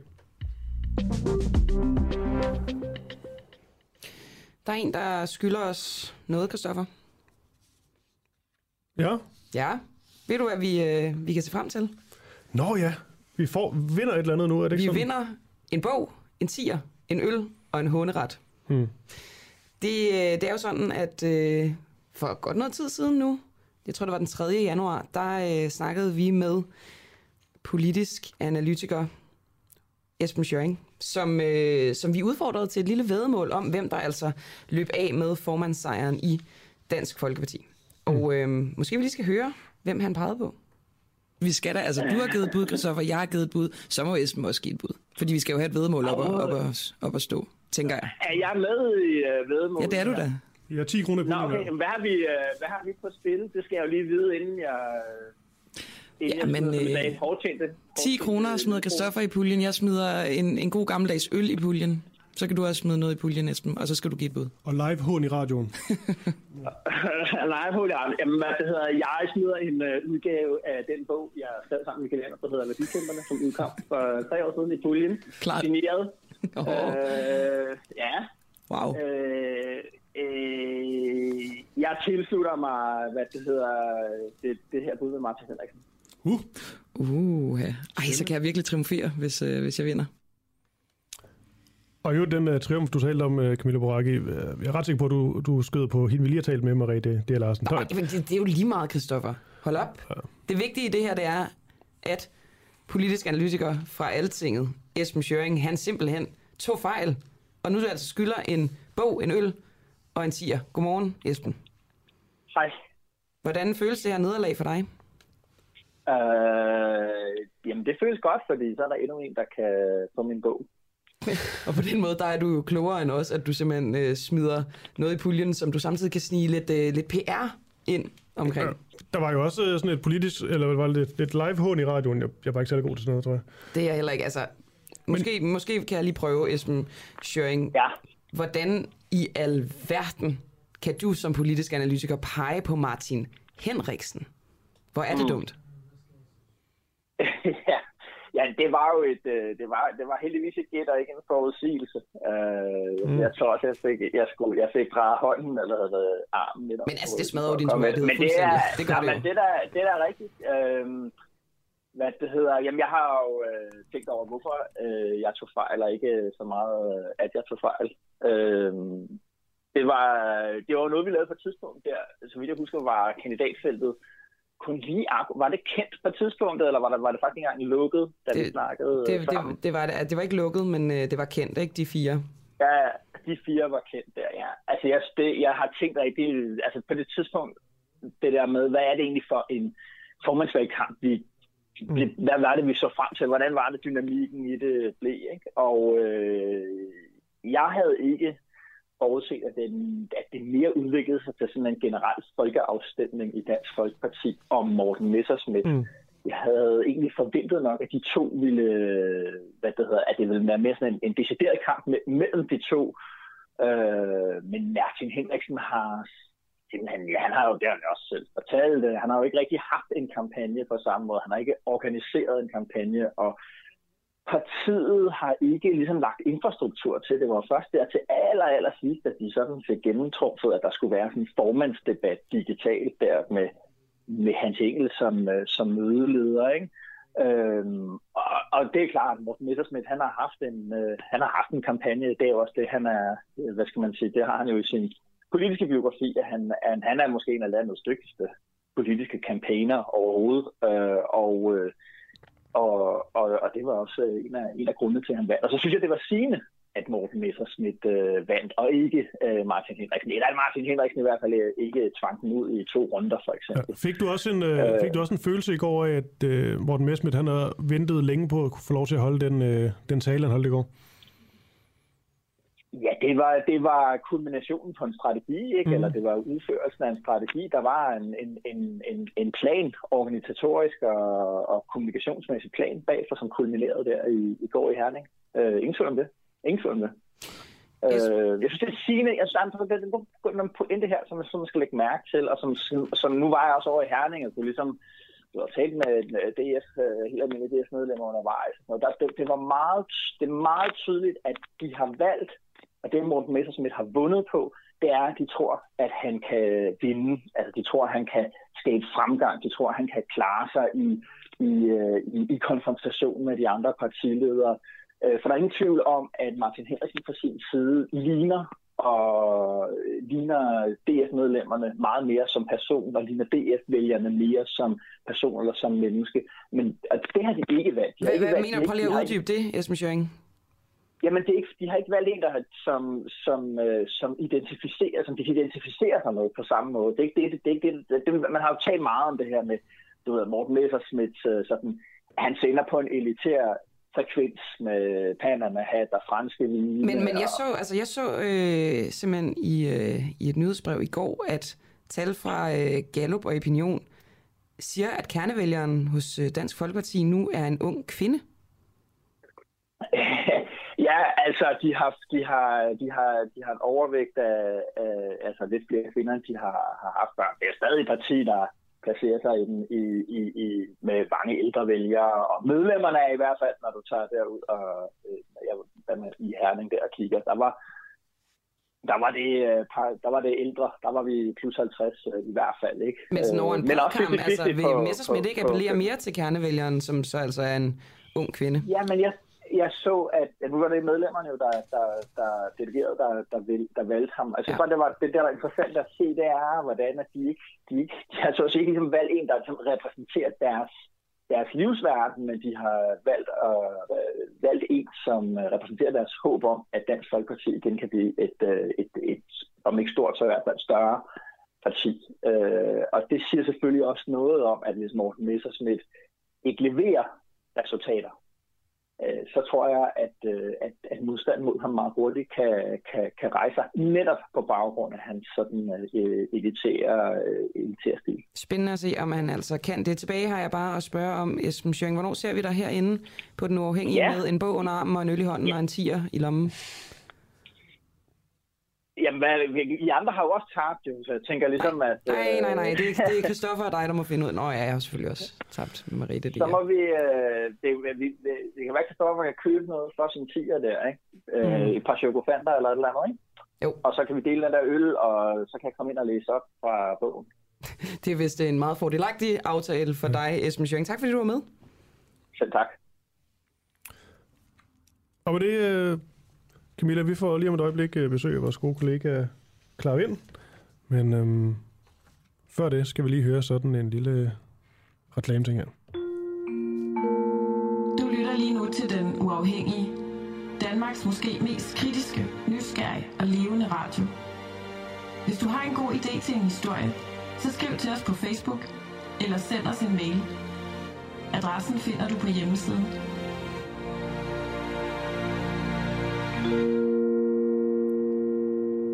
Og lige før det, der kan vi også lige øh, få en nyhed med her, fordi øh, i dag, mandag, der træder nogle meget strenge restriktioner i kraft i øh, Frankrig for personer, som ikke er vaccineret mod covid-19. Altså fra mandag, der vil personer, som ikke er vaccineret eller har været smittet med coronavirus, ikke længere have lov til at gå på restauranter og bar eller til kultur- og sportsarrangementer. Det er heller ikke tilladt for de uvaccinerede at rejse med fjerntog. Wow.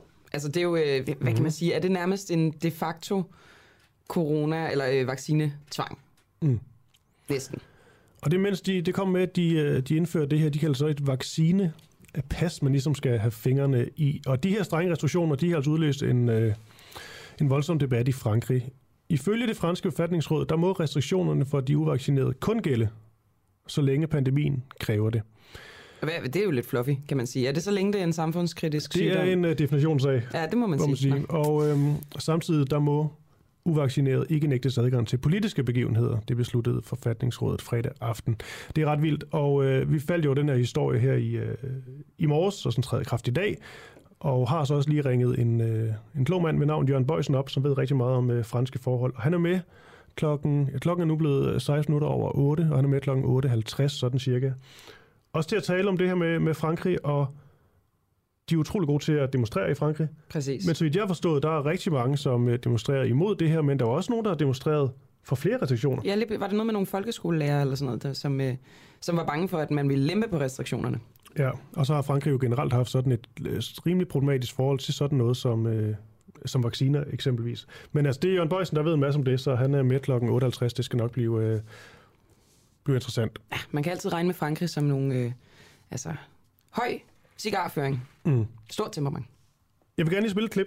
Ja, tak. Det er et klip, vi, øh, hvis man hørte med helt fra start klokken 7, vi- vi startede udsendelsen med, med, øh, med, med Pia Kærsgaard. Men det er så også et meget, meget stærkt klip fra, fra i går selvfølgelig. Og det er Clara, som kommer i studiet lige om et øjeblik, som, øh, som øh, begik det her interview med, øh, med Pia Kærsgaard. Og for lige at komme lidt i stemning, så starter vi lige med lidt, øh, lidt nationalsang.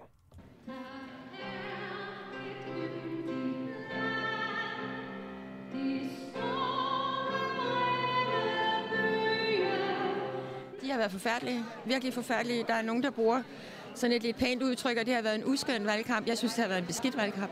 Det synes jeg, og det har været meget, meget ubehageligt øh, at overvære. Øh, det må jeg sige, det havde jeg ikke håbet.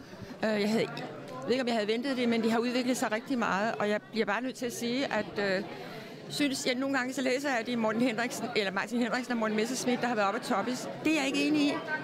Jeg synes faktisk, at Morten har klaret det rigtig, rigtig godt.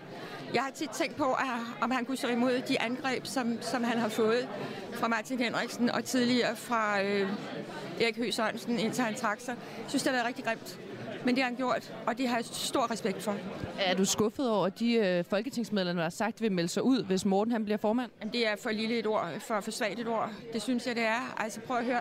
Vi samles her. Der er næsten 1000 delegerede, som vi har bedt om at komme og stemme for partiets næste formand. Og allerede en uge inden, så siger man, at øh, hvis det bliver Morten Messerschmidt, så melder man sig ud som folketingsmedlem. Altså, hvad tænker de på? Hvor er respekten for partiet? Jeg synes, det er uanstændigt. Altså, jeg synes virkelig, det er tageligt af dem. Vil du blive partiet, hvis Martin Henriksen bliver formand? Ja, det vil jeg, og det vil jeg godt sige helt klart. Altså, det er folk derinde, der bestemmer. Og jeg håber på det bedste. Ingen tvivl om, at jeg hæpper, om jeg så må sige, på Morten Messerschmidt. Men bliver det en anden? Jamen, jeg bliver hverken løsgænger eller går ind i et andet parti. Nej, det kunne jeg Prøv at høre. Jeg har stiftet Dansk Folkeparti. Det her betyder rigtig, rigtig meget for mig. Rigtig meget. Så selvom folk snakker om, at de synes, du ikke skal være en del af ledelsen mere, er det så op til dem, eller er det op til dig? Hvad har du selv at tanker om din tid bagefter? Jeg skal være op til formanden. Altså, jeg er der, hvor jeg er ønsket og kan give hjælp. Og jeg synes, man skal respektere, at hvis formanden har brug for hjælp, så er jeg der, og det har han fra os alle sammen. Skal jeg have den post, som han synes, jeg skal have, jamen så er det op til ham. Jeg presser mig ikke på. Prøv at høre, jeg har været på Christiansborg i 38 år. Jeg bliver altså 75 i næste måned. Jeg har været øh, leder af Fremskridspartiet i 10 år og Dansk Folkeparti i 17. Jeg har faktisk gjort mit, men jeg må bare sige, at partiet står i en situation, hvor jeg stadigvæk brænder for partiet. I dine 38 år, er det så den værste øh, valgkamp, du har været med til det her? Det er det ubetinget, og det havde jeg aldrig forestillet mig. Det var slemt i Fremskridspartiet til tider, men det her overgår alt. Hmm. Det her overgår alt. Vi kan faktisk lige, mens, øh, kan vi tænke, mens øh, Clara hun er på vej ind i uh, studiet, spille et enkelt klip mere med uh, Marie uh, Krab, som hun meldte rimelig markant ud, øh, efter at det kom frem. Det ikke blev Martin Henriksen, øh, som blev ny formand, men altså Morten, øh, Morten Messmith.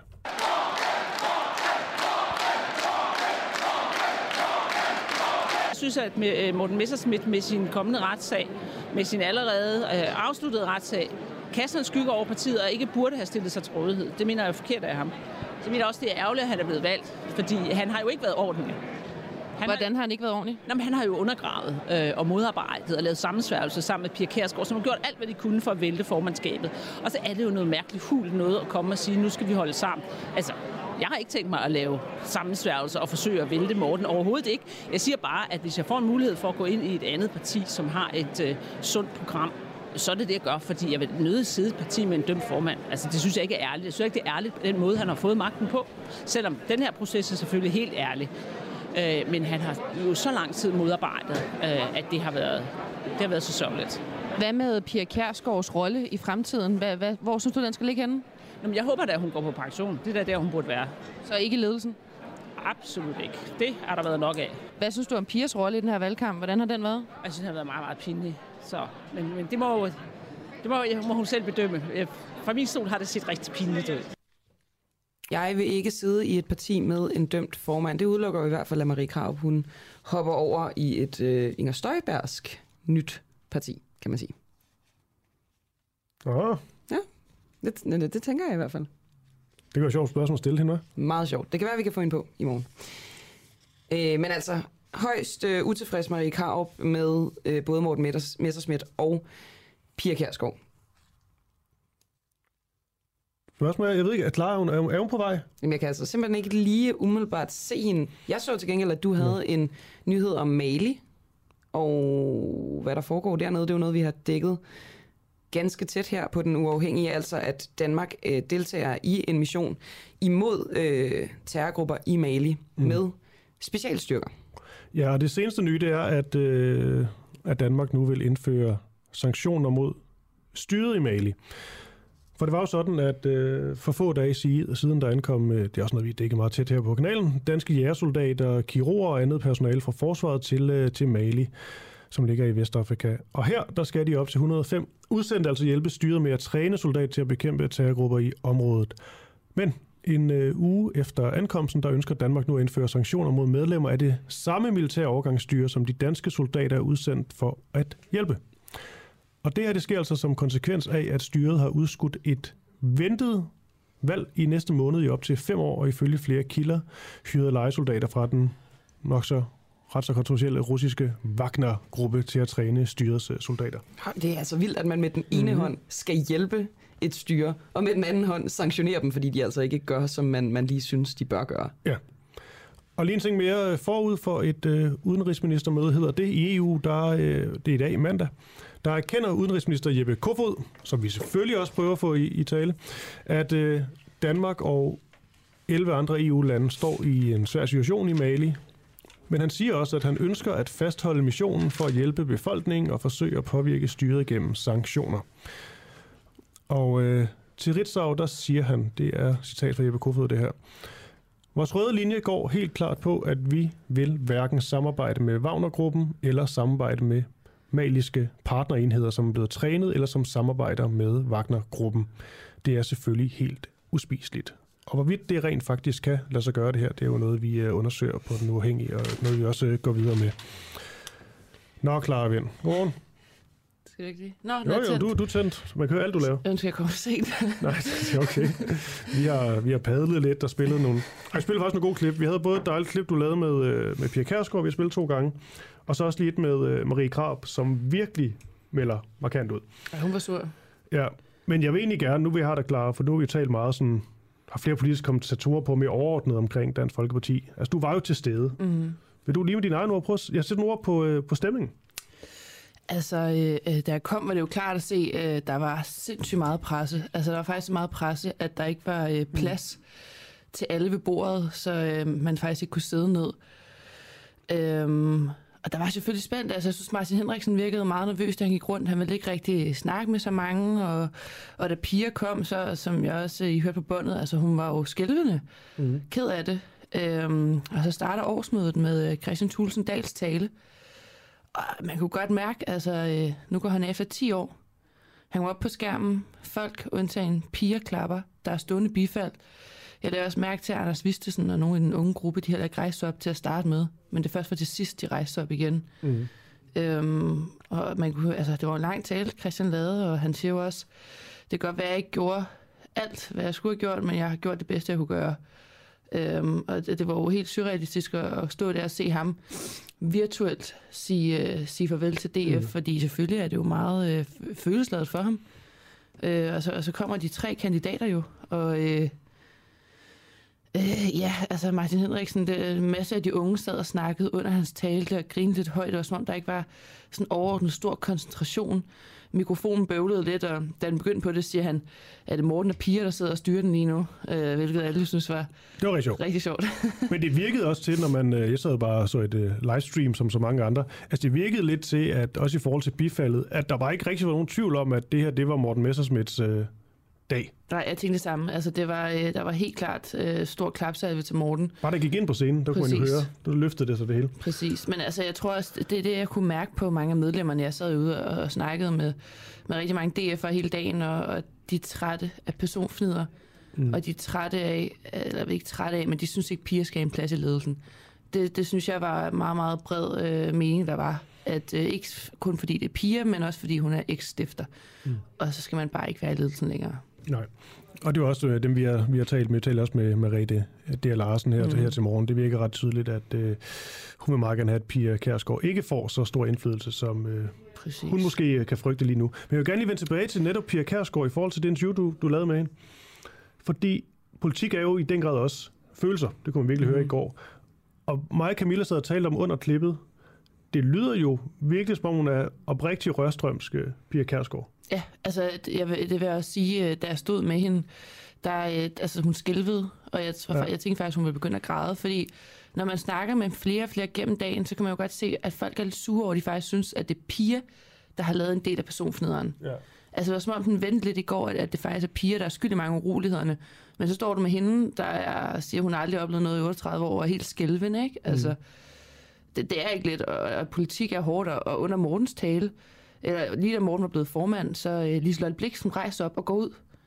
Altså, øh, alle stod og klappede. Han var lige blevet sagt, nu er Morten formand, og hun rejser op og går. Jeg løber så efter hende for at spørge hende, altså, øh, mm. du ved, hvorfor, hvorfor er du går? Jamen, hun havde en aftale med en medie efter afstemningen. Altså, det har de alle sammen jo. Den var mm. ikke færdig, der var jo lige bifald. øh, og prøvede lidt efter hende ud, og da, da jeg så kom ud og snakke med hende, sagde hun, det, det er slut for DF. Og så da jeg interviewede sagde, hvorfor er det slut for DF, trak hun lidt i land, men altså, hun var, altså, man kunne, man kunne mærke på flere, det, det var, øh, altså, jeg så også, var 17, havde meldt sig ud, eller sådan noget i går. Mm. Bem, altså, mærkede du sådan en, Flere er interesseret i, hvad der så sker efter, at Morten Messmith så ligesom bliver, bliver kronet. For det er jo helt tydeligt, at øh, der, er, der er spændinger og dårlig stemning af folk, der melder sig ud, og der er også nogen, der rent faktisk har meldt sig ud. Men kunne du mærke, da det så endelig var afgjort, at det blev Messerschmidt, var der sådan et lettelse? Et eller andet? Altså, der var der helt klart en lettelse af spot hos øh, DFU'erne og ja. hos Pia, og Tobias Weisse, deres formand, sagde også, vi skal nok ud og have en øl nu. Mm. Øh, du ved, jeg er meget glad. Men øh, der var også en masse, der stod i, i nogle små øh, kredse, både udenfor og røg og indenfor, ja. hvor man godt kunne se, at der var meget visken. Altså lidt mere sådan en, hvad skal der ske nu? Ja. Og, og det tror jeg, at der, der var sådan en, altså det kan godt være, at der for nogen var selvfølgelig en forløsning, men der var også en masse, hvor man kunne se de store ting, hvad er det, der skal ske nu? Og jeg snakkede ja. med, en, øh, med en lidt yngre øh, pige, der fortalte, at hun havde overvejet Socialdemokratiet. Okay. Altså, fordi hun havde faktisk set, øh, ville stemme på Martin Henriksen, ja. og hun synes heller ikke, at Pia skulle være der længere, og havde overvejet Socialdemokratiet, hvis det var, at øh, han ikke blev. Vi må lige følge lidt med i de her udmeldelser. Der er også noget, at der kommer ret meget ny ind. Øh, Stadig. Ja, ja, præcis. Der, der er kommet andet. ni gange så mange ind, eller sådan noget. Ja. Altså, det... Vi kigger på de tal. Klar vind. Tak fordi du tog uh, turen i går. Ja. Vi taler om lidt. Det gør vi. Vi skal da altså... Oh.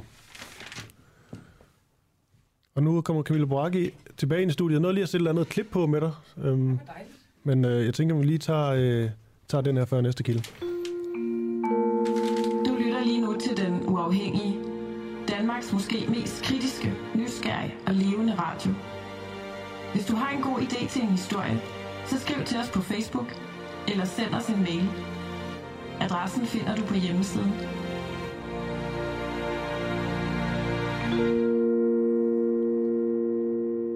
Og så vil jeg gerne bede dig om at afspille et klip for mig, Christoffer. Det med Benny Engelbrecht. Med den gode Benny Engelbrecht. Hvorfor har du ikke stillet op til interview noget før? Men jeg har haft det øh, grundlæggende udgangspunkt af det øjeblik, at BT forstår den økonomiske baggrund øh, omkring øh, Lynetteholm, så vil jeg gerne give interview, og det kan jeg forstå, at øh, I nu indser, at øh, Lynetteholm økonomisk hviler i sig selv. Det håber jeg, du kan bekræfte. Lynetteholm hviler i sig selv. Der er jo enormt stor usikkerhed om økonomien bag Lynetteholm, men... Jeg hører faktisk ikke, at du bekræfter, at Lynetteholm hviler i sig selv økonomisk. Kan du ikke lige bekræfte det, inden vi fortsætter det interview? Jeg synes, at I skal gå hjem øh, på BT's redaktion, sætte jer grundigt ind i de økonomiske forhold, og så vende tilbage. Når jeg har forstået det, så vil jeg gerne give et interview. Tak for nu. Og således stoppede det. Jeg ved faktisk ikke, hvor de der rytmiske trommer kommer fra. I det, der. det har jeg tænkt mange gange over, når jeg har hørt det. Nå, det er også fuldstændig lige meget. Den her konflikt imellem altså transportministeren Benny Engelbrecht og så journalisten for BT, den, øh, den opstår fordi, at øh, BT tilbage i oktober kunne afsløre, at øh, den kunstige Lynetteholmen, som, øh, som der er blevet taget de første spadestik til, øh, kan blive en voldsom stor regning for de danske skatteydere. Og baggrunden for det, det er en øh, rapport, som konsulenthuset Ernst, Ernst and Young, øh, som Transportministeriet har holdt hemmelig for Folketinget, altså rapporten. Helt frem til få dage før Folketinget den 4. juni i år stemte ja til det her milliarddyre byggeprojekt Lynetteholmen. Store dele af den her rapport fra Ernst Young er fortsat holdt hemmelig for Folketinget, men BT er så kommet i besiddelse af en usensureret udgave af rapporten. Øhm, og det er altså det, der afføder det her øh, ret specielle interview imellem øhm, BT og transportministeren Benny Engelbrecht. Nu skulle vi have Henry, Henning Hyllested, som er transportordfører for Enhedslisten på, mm-hmm. Christoffer. Men det har, har vi ikke. Det. Ja, jeg kan godt se, at der ligger et tomt telefonstik. Det får du lave det der stiger, helt skarpe spørgsmål. på mig. Så... Ja, ja, nej, nej. Det skal jeg nok lade være med. Øhm, jeg ved ikke, om jeg skal blive ved med at øh, sige fakta om Lynetteholmen, eller om vi har noget andet i baghånden. Nej, men du kan jo... Nej, jeg tænker måske, Camilla, hvis du... Vi kan også sige, hvad, hvad vi ville øh, spørge Henning om. Det kan være, han kommer på. Ja, altså... Øhm, det, jeg egentlig synes er mest interessant, at spørge Henning om, det er det her med, at hans øh, egen miljøborgmester, Line Barfod, hun jo har haft som mission at stoppe det her Lynette Holmen-projekt. Hende har vi ikke kunne få på, men derfor kan vi jo godt af omvej ligesom finde ud af, hvordan det går med at få det stoppet. Det lyder så som om, at øh, Henning han har lavet en øh, decideret ghosting af os. Altså, simpelthen forsvundet, som var han et spøgelse. Han er i hvert fald stadig ikke på øh, telefonlinjen. Nå. Hvad skal vi så lave? Jeg tror, at vi har opbrugt alle vores nyheder nu. Nu har du gjort det mest desperate, man kan gøre, Christoffer Lind. Du er gået ind på ekstrabladet.dk. Jamen, så synes jeg, altså nu er du gået derind, så, så vil jeg gerne have, at du lige læser op. Okay. Undskyld, vi er lidt, øh, hvis man sidder derude og tænker, hvad der foregår. Men det er fordi, det er sådan et, øh, altså nu, hvis man går helt, det er fordi, der er ligesom øh, 6 minutter til den næste kilde på, som ja. bliver rigtig interessant. Og så når man ligesom ikke har flere nyheder liggende i, i drevet, og vi heller ikke har nogen bånd afspil, så bliver det ligesom at padle den igennem. Og så kan man tage det sidste desperate forsøg, og det er at gå ind på Ekstrabladet, bare for at tage et eller andet. Ja. Jeg kan da godt læse nogle af dem. Men det synes jeg, du skal. Men det er jo fordi, problemet ved at læse dem op, ikke Camilla, det er, at, at det, er jo, det er jo clickbait. Så her står der bare, statsminister vidste det ikke. Men det er jo der, man kan lave en enorm sjov quiz. Mm. Og så, så kan jeg jo gætte på, hvad er det, statsministeren ikke vidste. Så prøver vi det. Vi har fem minutter okay, til at jeg, jeg giver et bud. Statsministeren vidste ikke, at det var ulovligt at aflive mink. Okay, okay. Nå, altså overhovedet, så er selvfølgelig overhovedet ikke noget sjovt. Når Nå. Norges statsminister forstår undren over Taliban-besøg. Gud ja, der var uh, talibanere på et fly på vej mod Norge, det læste jeg. Det var altså meget god. Norges regeringsleder så først navnene på Talibans delegationsmedlemmer i medierne, efter de var ankommet. Og det kan vi egentlig godt tale om. Det er faktisk interessant det her med, at, øh, at Taliban på en eller anden måde, virker det til, rækker lidt mere ud. Og hvad der måske før, at det skurer lidt i mine ører stadigvæk. Det er måske før virkelig lidt uhørt, at Taliban går sådan på diplomatiske ture og rejser rundt. Det er fordi, det, det virker som om, efter deres Ja. uh, ligesom magtovertagelse i, i sommer, så har de lavet en rebranding. I hvert fald af deres, øh, hvad skal man sige, deres diplomatiske øh, forbindelser til omverdenen. Spørgsmålet er jo, det allervigtigste spørgsmål er jo, om de også har lavet en rebranding af den måde, de ligesom styrer landet på, og der er jo meget, der peger på, at det har de ikke lige taget i, i samme ombæring. Mm. Du scroller videre, kan jeg se. Det er Ja. ja. simpelthen så favorit. Der er en nyhed her, hvor der står stik tosset, og så et billede af en fodboldspiller. Øh, ja, altså nu får du afsløret mig i, at jeg ikke går sådan synderligt meget op i fodbold. Nej. Hvem er det, der er rasende? Efter første scoring. Jeg er rasende lige nu. Danske Lars scorede sit første mål for NEC Nijmegen, men han var ikke ligefrem glad efter kampen. Jeg har ikke læst den færdig, men jeg er ret sikker på, at, øh, at det, der sker, det er, at de taber. De taber 4 Så hans mål får ikke nogen øh, betydning. Og, er Og det rasende. gør ham jo stik tosset. Mm.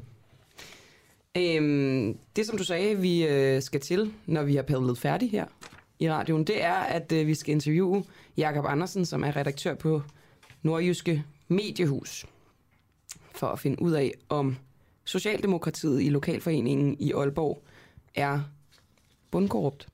Om de har øh, modtaget midler øh, fra en erhvervsmand på ulovlig vis. Det er jo Mm. mm. sådan, at man må modtage donationer som et parti til op imod, jeg tror det er 21.900. Det er et eller andet, hvis der er en beløbsgrænse.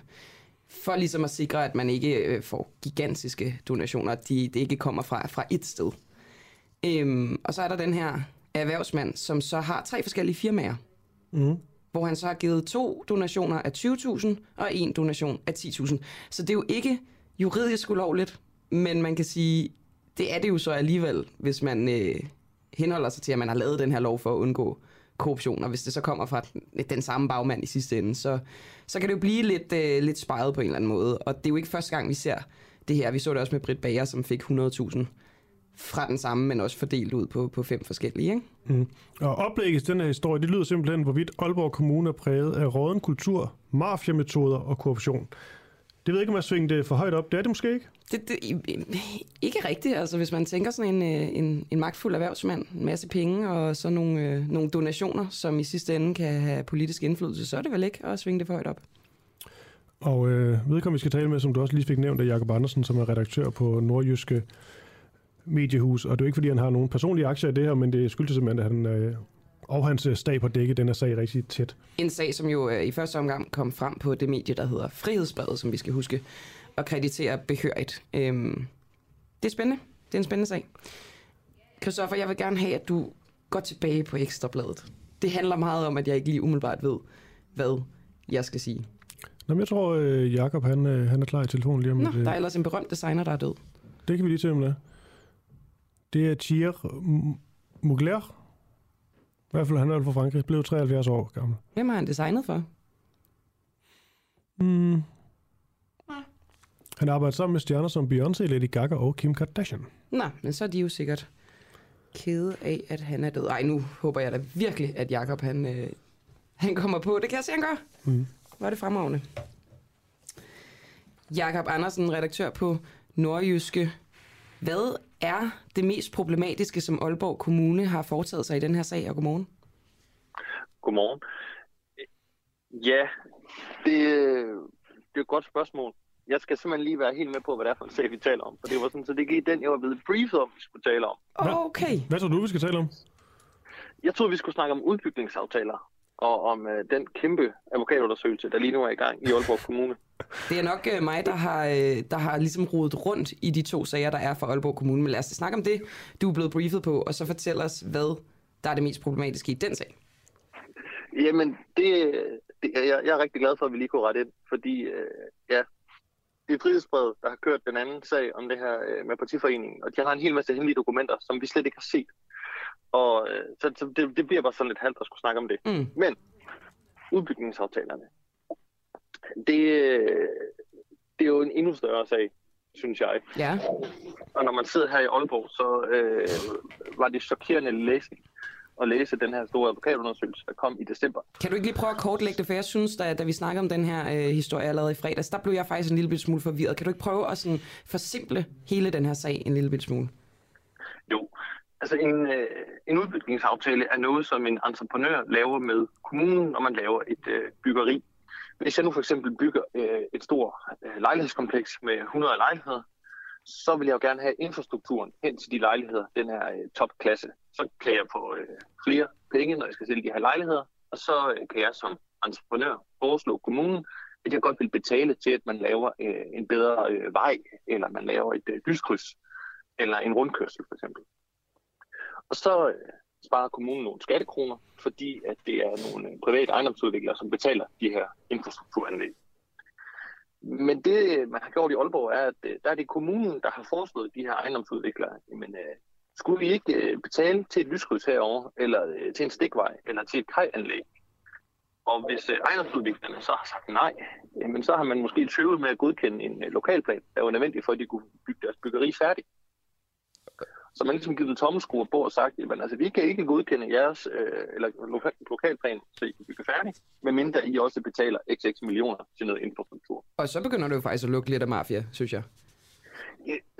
Det er i hvert fald nogle metoder, som, øh, som ikke er øh, forenlige med, med, med loven. Og, og hvem står, og, hvem står bag på at, at lave den her presbold på de her bygherrer? Jamen, det er jo øh, teknik, eller det er jo for by- og landskabsforvaltning, som, øh, som har stået for de her forhandlinger. Og man, øh, man har gjort det, at man øh, har sat en uvildig advokatundersøgelse i gang, fordi der var en, øh, en forholdsvis øh, grøn ejendomsudvikler, som simpelthen valgte at sætte sit byggeri på pause og, øh, og sige, vi bygger ikke mere, øh, fordi de kunne simpelthen ikke forstå, at kommunen øh, kunne, kunne presse dem til at betale til et kajanlæg, som, som de ikke har nogen interesse i at betale til. Du siger by- og landskabsforvaltningen. Hvem, øh, hvem sidder med det øverste ansvar i, den, i det? Jamen, det gjorde Hans Henrik Henriksen, øh, socialdemokrat. Alright.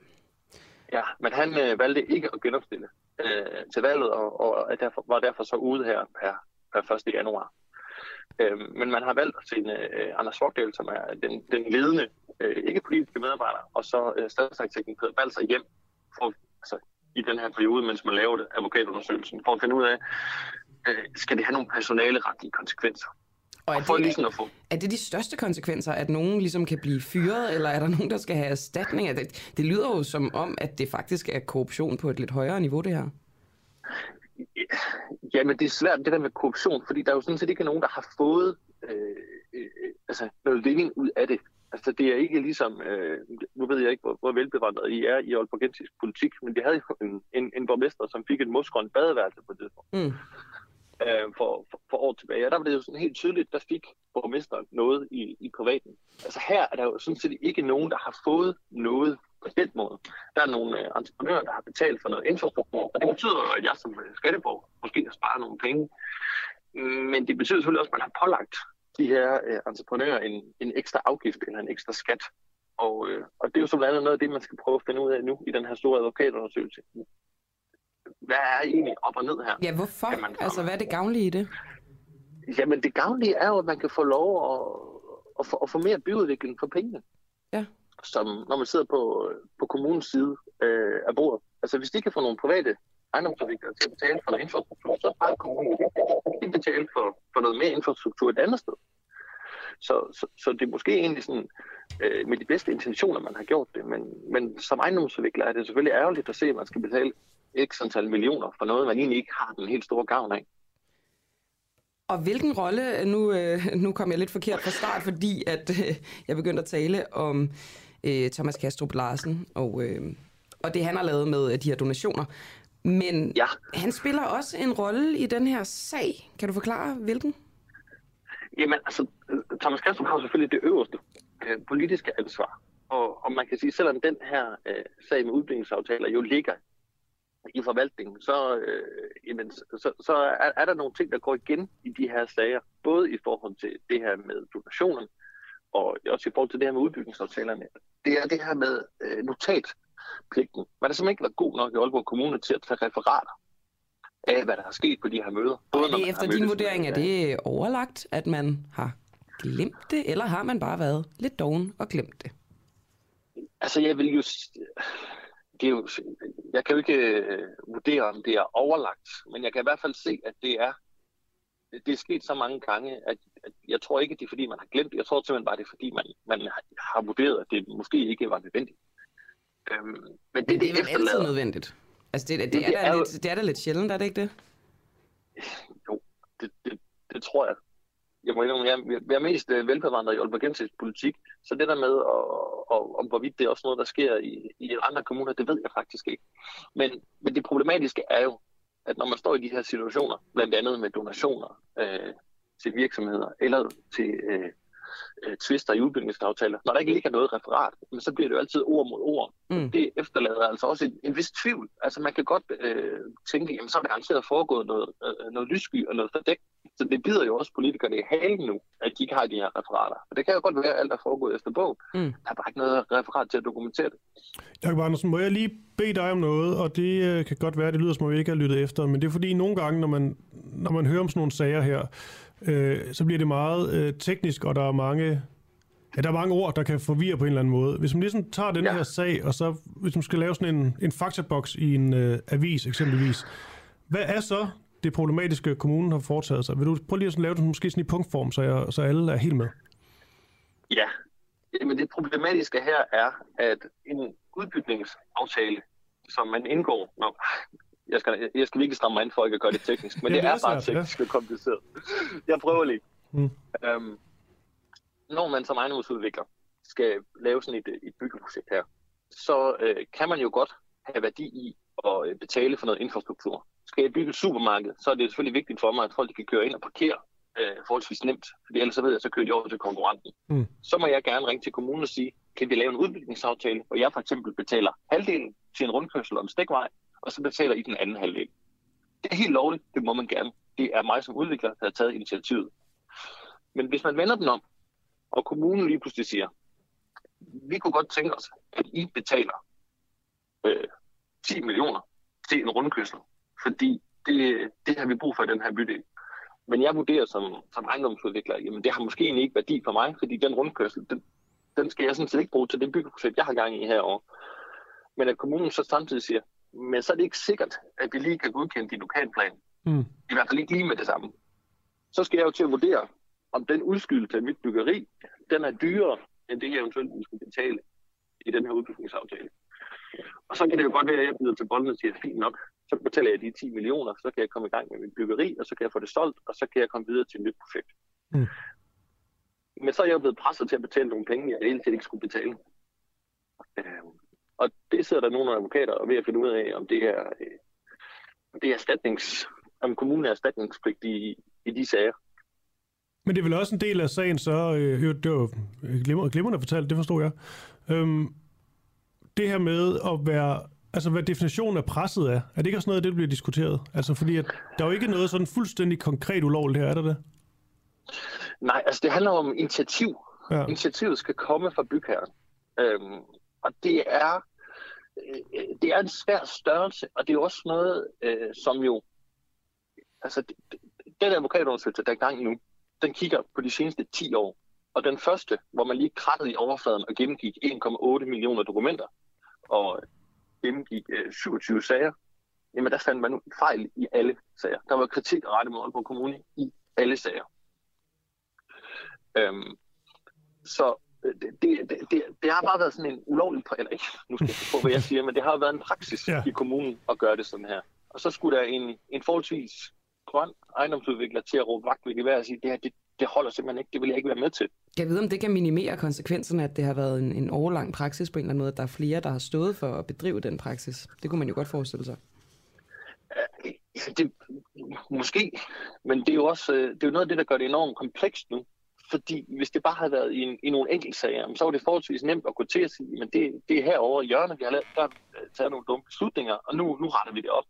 Men nu er det jo alt, der skal undersøges. Altså man har undersøgt ikke halvdelen af sagerne, man har gennemgået 1,8 millioner dokumenter. Øh, og nu er man så ved at kigge på den anden halvdel. Og øh, altså det, det, det er et kæmpestort sagskompleks, og det er jo hundedyrt, hvis det viser sig, at Aalborg Kommune skal betale de her øh, entreprenører pengene tilbage, som de har lagt på de her udbygningsaftaler. Altså, det kommer til at få store konsekvenser for budgettet også i Aalborg Kommune i, i årene fremover. Og derfor gør det det til en ret så interessant sag. Jakob Andersen, redaktør på Nordjyske, som altså har øh, skrevet den her historie. Din drømmekilde og interview i forbindelse med det her. Hvem er det? For så kan vi jo stjæle den, måske. Ja, øh, jamen altså, der, der er flere drømmekilder i det her. Øh, problemet er jo, at, at de alle sammen er fedtet ind i det og, og, og er parter øh, i, i sagerne på hver sin måde. Men altså, Hans Henrik Henriksen, den tidligere rådmand, som jo øh, fik sværtet sit ellers øh, flotte eftermæle til med den her sag. Hvis, hvis han åbnede op og satte sig ned og fortalte, nu skal du høre, sådan her gik det hele til, så tror jeg, der kunne komme en, en fantastisk historie ud af det. Øhm, og jeg går ud fra, at I prøver at jagte ham. Og det vil vi så også gøre, Jakob Andersen. Tak fordi du var med. Velkommen. Klokken er blevet 58, øh, og Camilla Boracke, vi har Jørgen Bøjsen på lige om et øh, øjeblik til at tale om Frankrig og det her med, at man strammer virkelig til i forhold til de uh, uvaccinerede. Men lige før det, så har vi lige noget, vi uh, sat i søen mm. omkring uh, 3F-medlemmer og denne her sag med, hvad hedder han, Per Christensen? Ja. Um, som jo har levet sådan et, uh, ja, et dobbeltliv med... Ja, han har flere, flere familier, hvis, altså parallelt. Ja, og vi talte med... Uh, mand bag øh, historien fra, fra, fra BT. Peter Astrup. Peter Astrup, ja. Men vi prøver også ligesom at, at, at lidt problematisere det her, altså i forhold til, hvorfor er det en vigtig historie? Hvad er det der for 3F-medlemmerne, der gør, at det her det er noget, de skal, øh, de skal vide, eller måske have en øh, holdning til? Fordi hvis han gør sit job som formand, hvad så?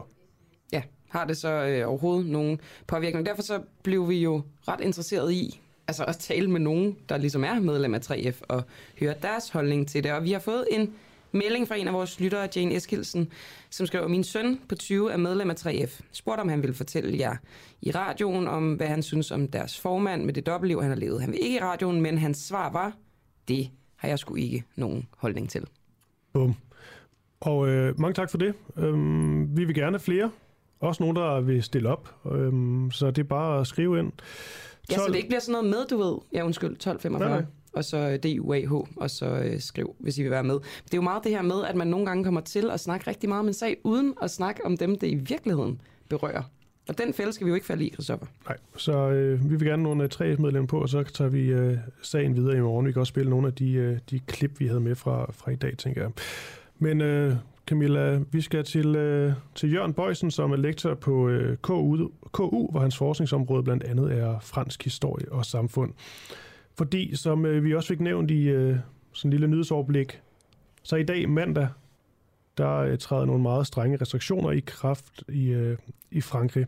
Og det er altså for personer, som ikke er vaccineret mod coronavirus eller har været smittet, så de ikke længere kan gå på restauranter og barer eller til kultur- og sportsarrangementer. Det er også noget med nogle fjerntog, ja. som man ikke må sætte sig ind i, hvis du ikke har det her vaccinepas, tror jeg, de kalder det. Men man må godt deltage i politiske arrangementer, ja. fortalte du. Nå, Jørgen Bøjsen, øhm, vil du ikke lige prøve at sætte dine egne ord på de her øh, restriktioner, som træder i kraft i dag i, øh, i Frankrig, og godmorgen? Godmorgen, godmorgen. Øh, jo, det vil jeg meget gerne. Altså, de fleste ligner jo det, som øh, vi kender fra Danmark. Altså, at man skal have et pas for at, det, altså for at gå på restaurant, for at gå ud, for at gå i biografen og så videre, og for at tage offentlig transport. Øh, forskellen er, at øh, det er blevet til et vaccinepas i Frankrig, og ikke bare et, øh, et coronapas. Det betyder, mm. at man ikke kan klare sig med en negativ test. Altså, hvis du ikke får vaccinen, så får du meget svært ved at have et almindeligt øh, socialt liv. Øh, altså, medmindre dit sociale liv består i at sidde derhjemme. Så det er sådan lidt, øh, hvis man skal sige, et, et, øh, et, et meget kraftigt øh, vink med en vognstang til at øh, få en vaccine, fordi ellers er livet bare rigtig svært for dig. Mm. Vil du lige det er måske mig, måske mig, der ikke lytter efter. Du siger vaccinepas, øhm, som jeg også selv fik nævnt i introduktion. Forskellen på coronapas og vaccinepas, sådan skrevet ind til benet? Ja, det er, at øh, man kan have et, øh, et coronapas i Danmark, hvis du har negativ test. Mm. Altså, så kan du, øh, du kan godt gå ud, og du kan deltage i forskellige ting, hvis du har en negativ, en ny negativ test. Det er ikke nok i Frankrig. Du skal have en negativ test, og du skal have et, øh, øh et fuldt vaccineprogram. Mm. Nå, og det her, det, øh, jeg går ikke ud fra, at det er gået fuldstændig ubemærket hen i, i Frankrig, hvor man heller ikke er bange for at gå på gaderne, hvis der er noget, man er utilfreds med. Hvad er reaktionen været indtil videre? Nej, altså Frankrig har jo en stor kapacitet for utilfredshed og vrede og demonstrationer og sådan noget, men det har været forholdsvis fredeligt, i hvert fald sådan, hvis man ser på, på, på, på gaderne og sådan noget. Det er klart, at der er nogen, der er, øh, der er utilfredse, men det er altså en minoritet. Og det er, det er jo et sats her fra øh, regeringens og præsidentens side, øh, fordi øh, man siger, selvom de er meget højlytte vaccinemodstanderne, så er de altså stadigvæk kun øh, en, en, et lille mindretal. Og de er ved at være et mindretal, som irriterer de andre temmelig meget. Det vil sige, at øh, alle de restriktioner, som gælder alle, øh, dem har man til dels, fordi der er nogen, der ikke vil lade sig vaccinere. Og hvis man ser på, på hospitalerne, så har man opdaget, at næsten alle, alle dem, der ligesom sådan blokerer øh, det almindelige driftshospitalerne, det er folk uden vaccine. Øh, og jeg tænker, okay, det, det, så på den måde øh, har regeringen faktisk medvind i flertallet af befolkningen. Man kan måske sige, at det er det tavse flertal, Mm. Men der er, øh, der er en, ret, øh, en, en, hvad skal man sige, en ret skarp kalkyle over, hvordan vil det her blive modtaget af, af den brede befolkning. Og det vil blive modtaget forholdsvis Men, ja velvilligt. Men er der altså ikke sådan en rimelig gennemgående vaccineskeptisk i, øh, i Frankrig? Det er i hvert fald ofte det, man hører. Jo, jo, altså Frankrig har været verdensmester i det. Altså inden, ja. uh, inden corona, der var det 42 procent af den franske befolkning, der var vaccineskeptikere. Det skyldes mange ting. Det skyldes mistillid til staten. Det skyldes, at altså, Frankrig har været den alternative behandlings hovedland i rigtig mange år. Altså der, det, det alternative er meget, meget øh, udviklet i Frankrig, og meget, meget industrialiseret, så at sige, også. Så der har været sådan en tendens til det. Men det bemærkelsesværdige er faktisk, at de har næsten ramt 9 ud af 10. Lidt ligesom Danmark, øh, der har fået vaccine nu. Så corona har fået simpelthen har ændret adfærden øh, hos franskmændene. Det går, at de ikke elsker vacciner, og den, at de store øh, biotech-selskaber, men de har alligevel lavet sig vaccinere øh, for det her. Så der er altså noget, der, altså, der har været en ændring i, i, øh, i holdningen til det. Og så siger du så, at, at det er som om, at sympatien med de, øh, de uvaccinerede, den ligesom er faldende blandt den brede befolkning. Jeg kunne godt tænke mig at høre, hvor, hvor stor en gruppe er de her uvaccinerede? Nu siger du, at den var svindende. Ja, altså, altså hvis man tager på de hardcore øh, voksne uvaccinerede, så er det omkring 10 procent. Øh, det, det ligger lidt derunder. Det vil sige, hvis det, det er svundet fra 42 procent til, til en 10 procent. Men de er så til gengæld også meget, øh, meget militante øh, og meget aktive på sociale medier. Så man har en fornemmelse af, at det er sådan lidt sådan en, en vaccineborgerkrig i gang. Men altså modstanderne er øh, virkelig en minoritet, altså 1 ud af 10 cirka. En vaccineborgerkrig, men på internettet, for nu siger du, at du øh, jeg ikke oplevet dem i gaderne. Er der, er der chance for, at vi vil opleve dem i gaderne? Øh, ikke noget, der ligner de gule veste for eksempel. Af de her store folkelige oprør med, med altså de gule veste, hvis man tager dem, havde jo øh, også en vis sympati blandt øh, ret stor del af befolkningen. Vaccinemodstanderne har ikke ret meget sympati hos ret mange, øh, ud over blandt sig selv. Så der vil ikke blive de her store, hvor, hvor altså hvor, hvor man samler mængder, som er utilfredse med alt muligt andet. De vil øh, være en minoritet, og formentlig også en svindende minoritet. Jørgen Bøjsen, vi har lige øh, to minutter tilbage, men lige til sidst, hvorfor er det, at, øh, at Frankrig de går trods alt lidt hårdt til værks end, øh, end herhjemme? Hvad er det, hvad er det politikerne de, øh, de har brug for? Jamen, der, er, der er to ting i det. Den ene, det var lidt, altså da man vedtog det her, det var omkring nytår. Øh, altså man stod jo over for sådan en, en, en, en ny bølge og en ny kæmpe bølge. Altså vi ser det også her i Danmark, og man var meget usikker på, hvor det ville føre hen. Altså, i, det er jo, altså alt, alting er 10 gange større i Frankrig, det vil sige 400.000 smittede dagligt. Mm. Og man, man, var, man var simpelthen nervøs for, hvad det ville øh, føre til øh, på hospitalerne og sådan noget, med, med, med god grund, øh, i hvert fald i forhold til det erfaringer, man havde. Øh, så der var et reelt problem. Den anden, det er lidt øh, valget, øh, man står for. Du sagde, der var ikke, man må godt gå til politiske møder. Det er mm. undtaget for de her forskellige krav. Men, men altså, Macrons genvalg afhænger jo lidt af, at, at, at økonomien fungerer, og at samfundet er nogenlunde åbent. Og det, som gør det muligt, det er vacciner. Altså, så kan man undgå de der hårde og meget, meget upopulære nedlukninger, man havde i de første bølger. Det vil man helst ikke. Og man vil også gerne have, at økonomien ser nogenlunde fornuft ud, når man går til valg. Så det er sådan dels, okay, mm. vi har et reelt problem. To, øh, det er vigtigt, at vi får vaccineret, så vi ikke står i en katastrofe, når vi skal til præsidentvalg. Og med de ord, Jørgen Bøjsen, lektor på øh, KU, mange tak, fordi du var med her til morgen. Fortsat god dag til dig. Øh, det er lige måde. Tak, tak. Der var godt nok god telefonlyd på ham, det kan jeg godt lide. Og det er jo desværre en sjældenhed. Det kan være, vi lige skal analysere på, hvad der gik. Så godt der. Tak for denne morgen, Christoffer Lind. Ja, vi er, vi er tilbage igen. Os to, Camilla Boracchi. Og øhm, vi vil gerne, blandt andet gerne have fat i et øh, 3F-medlem eller to. I regien sad Sofie Lier og Barry Vessel.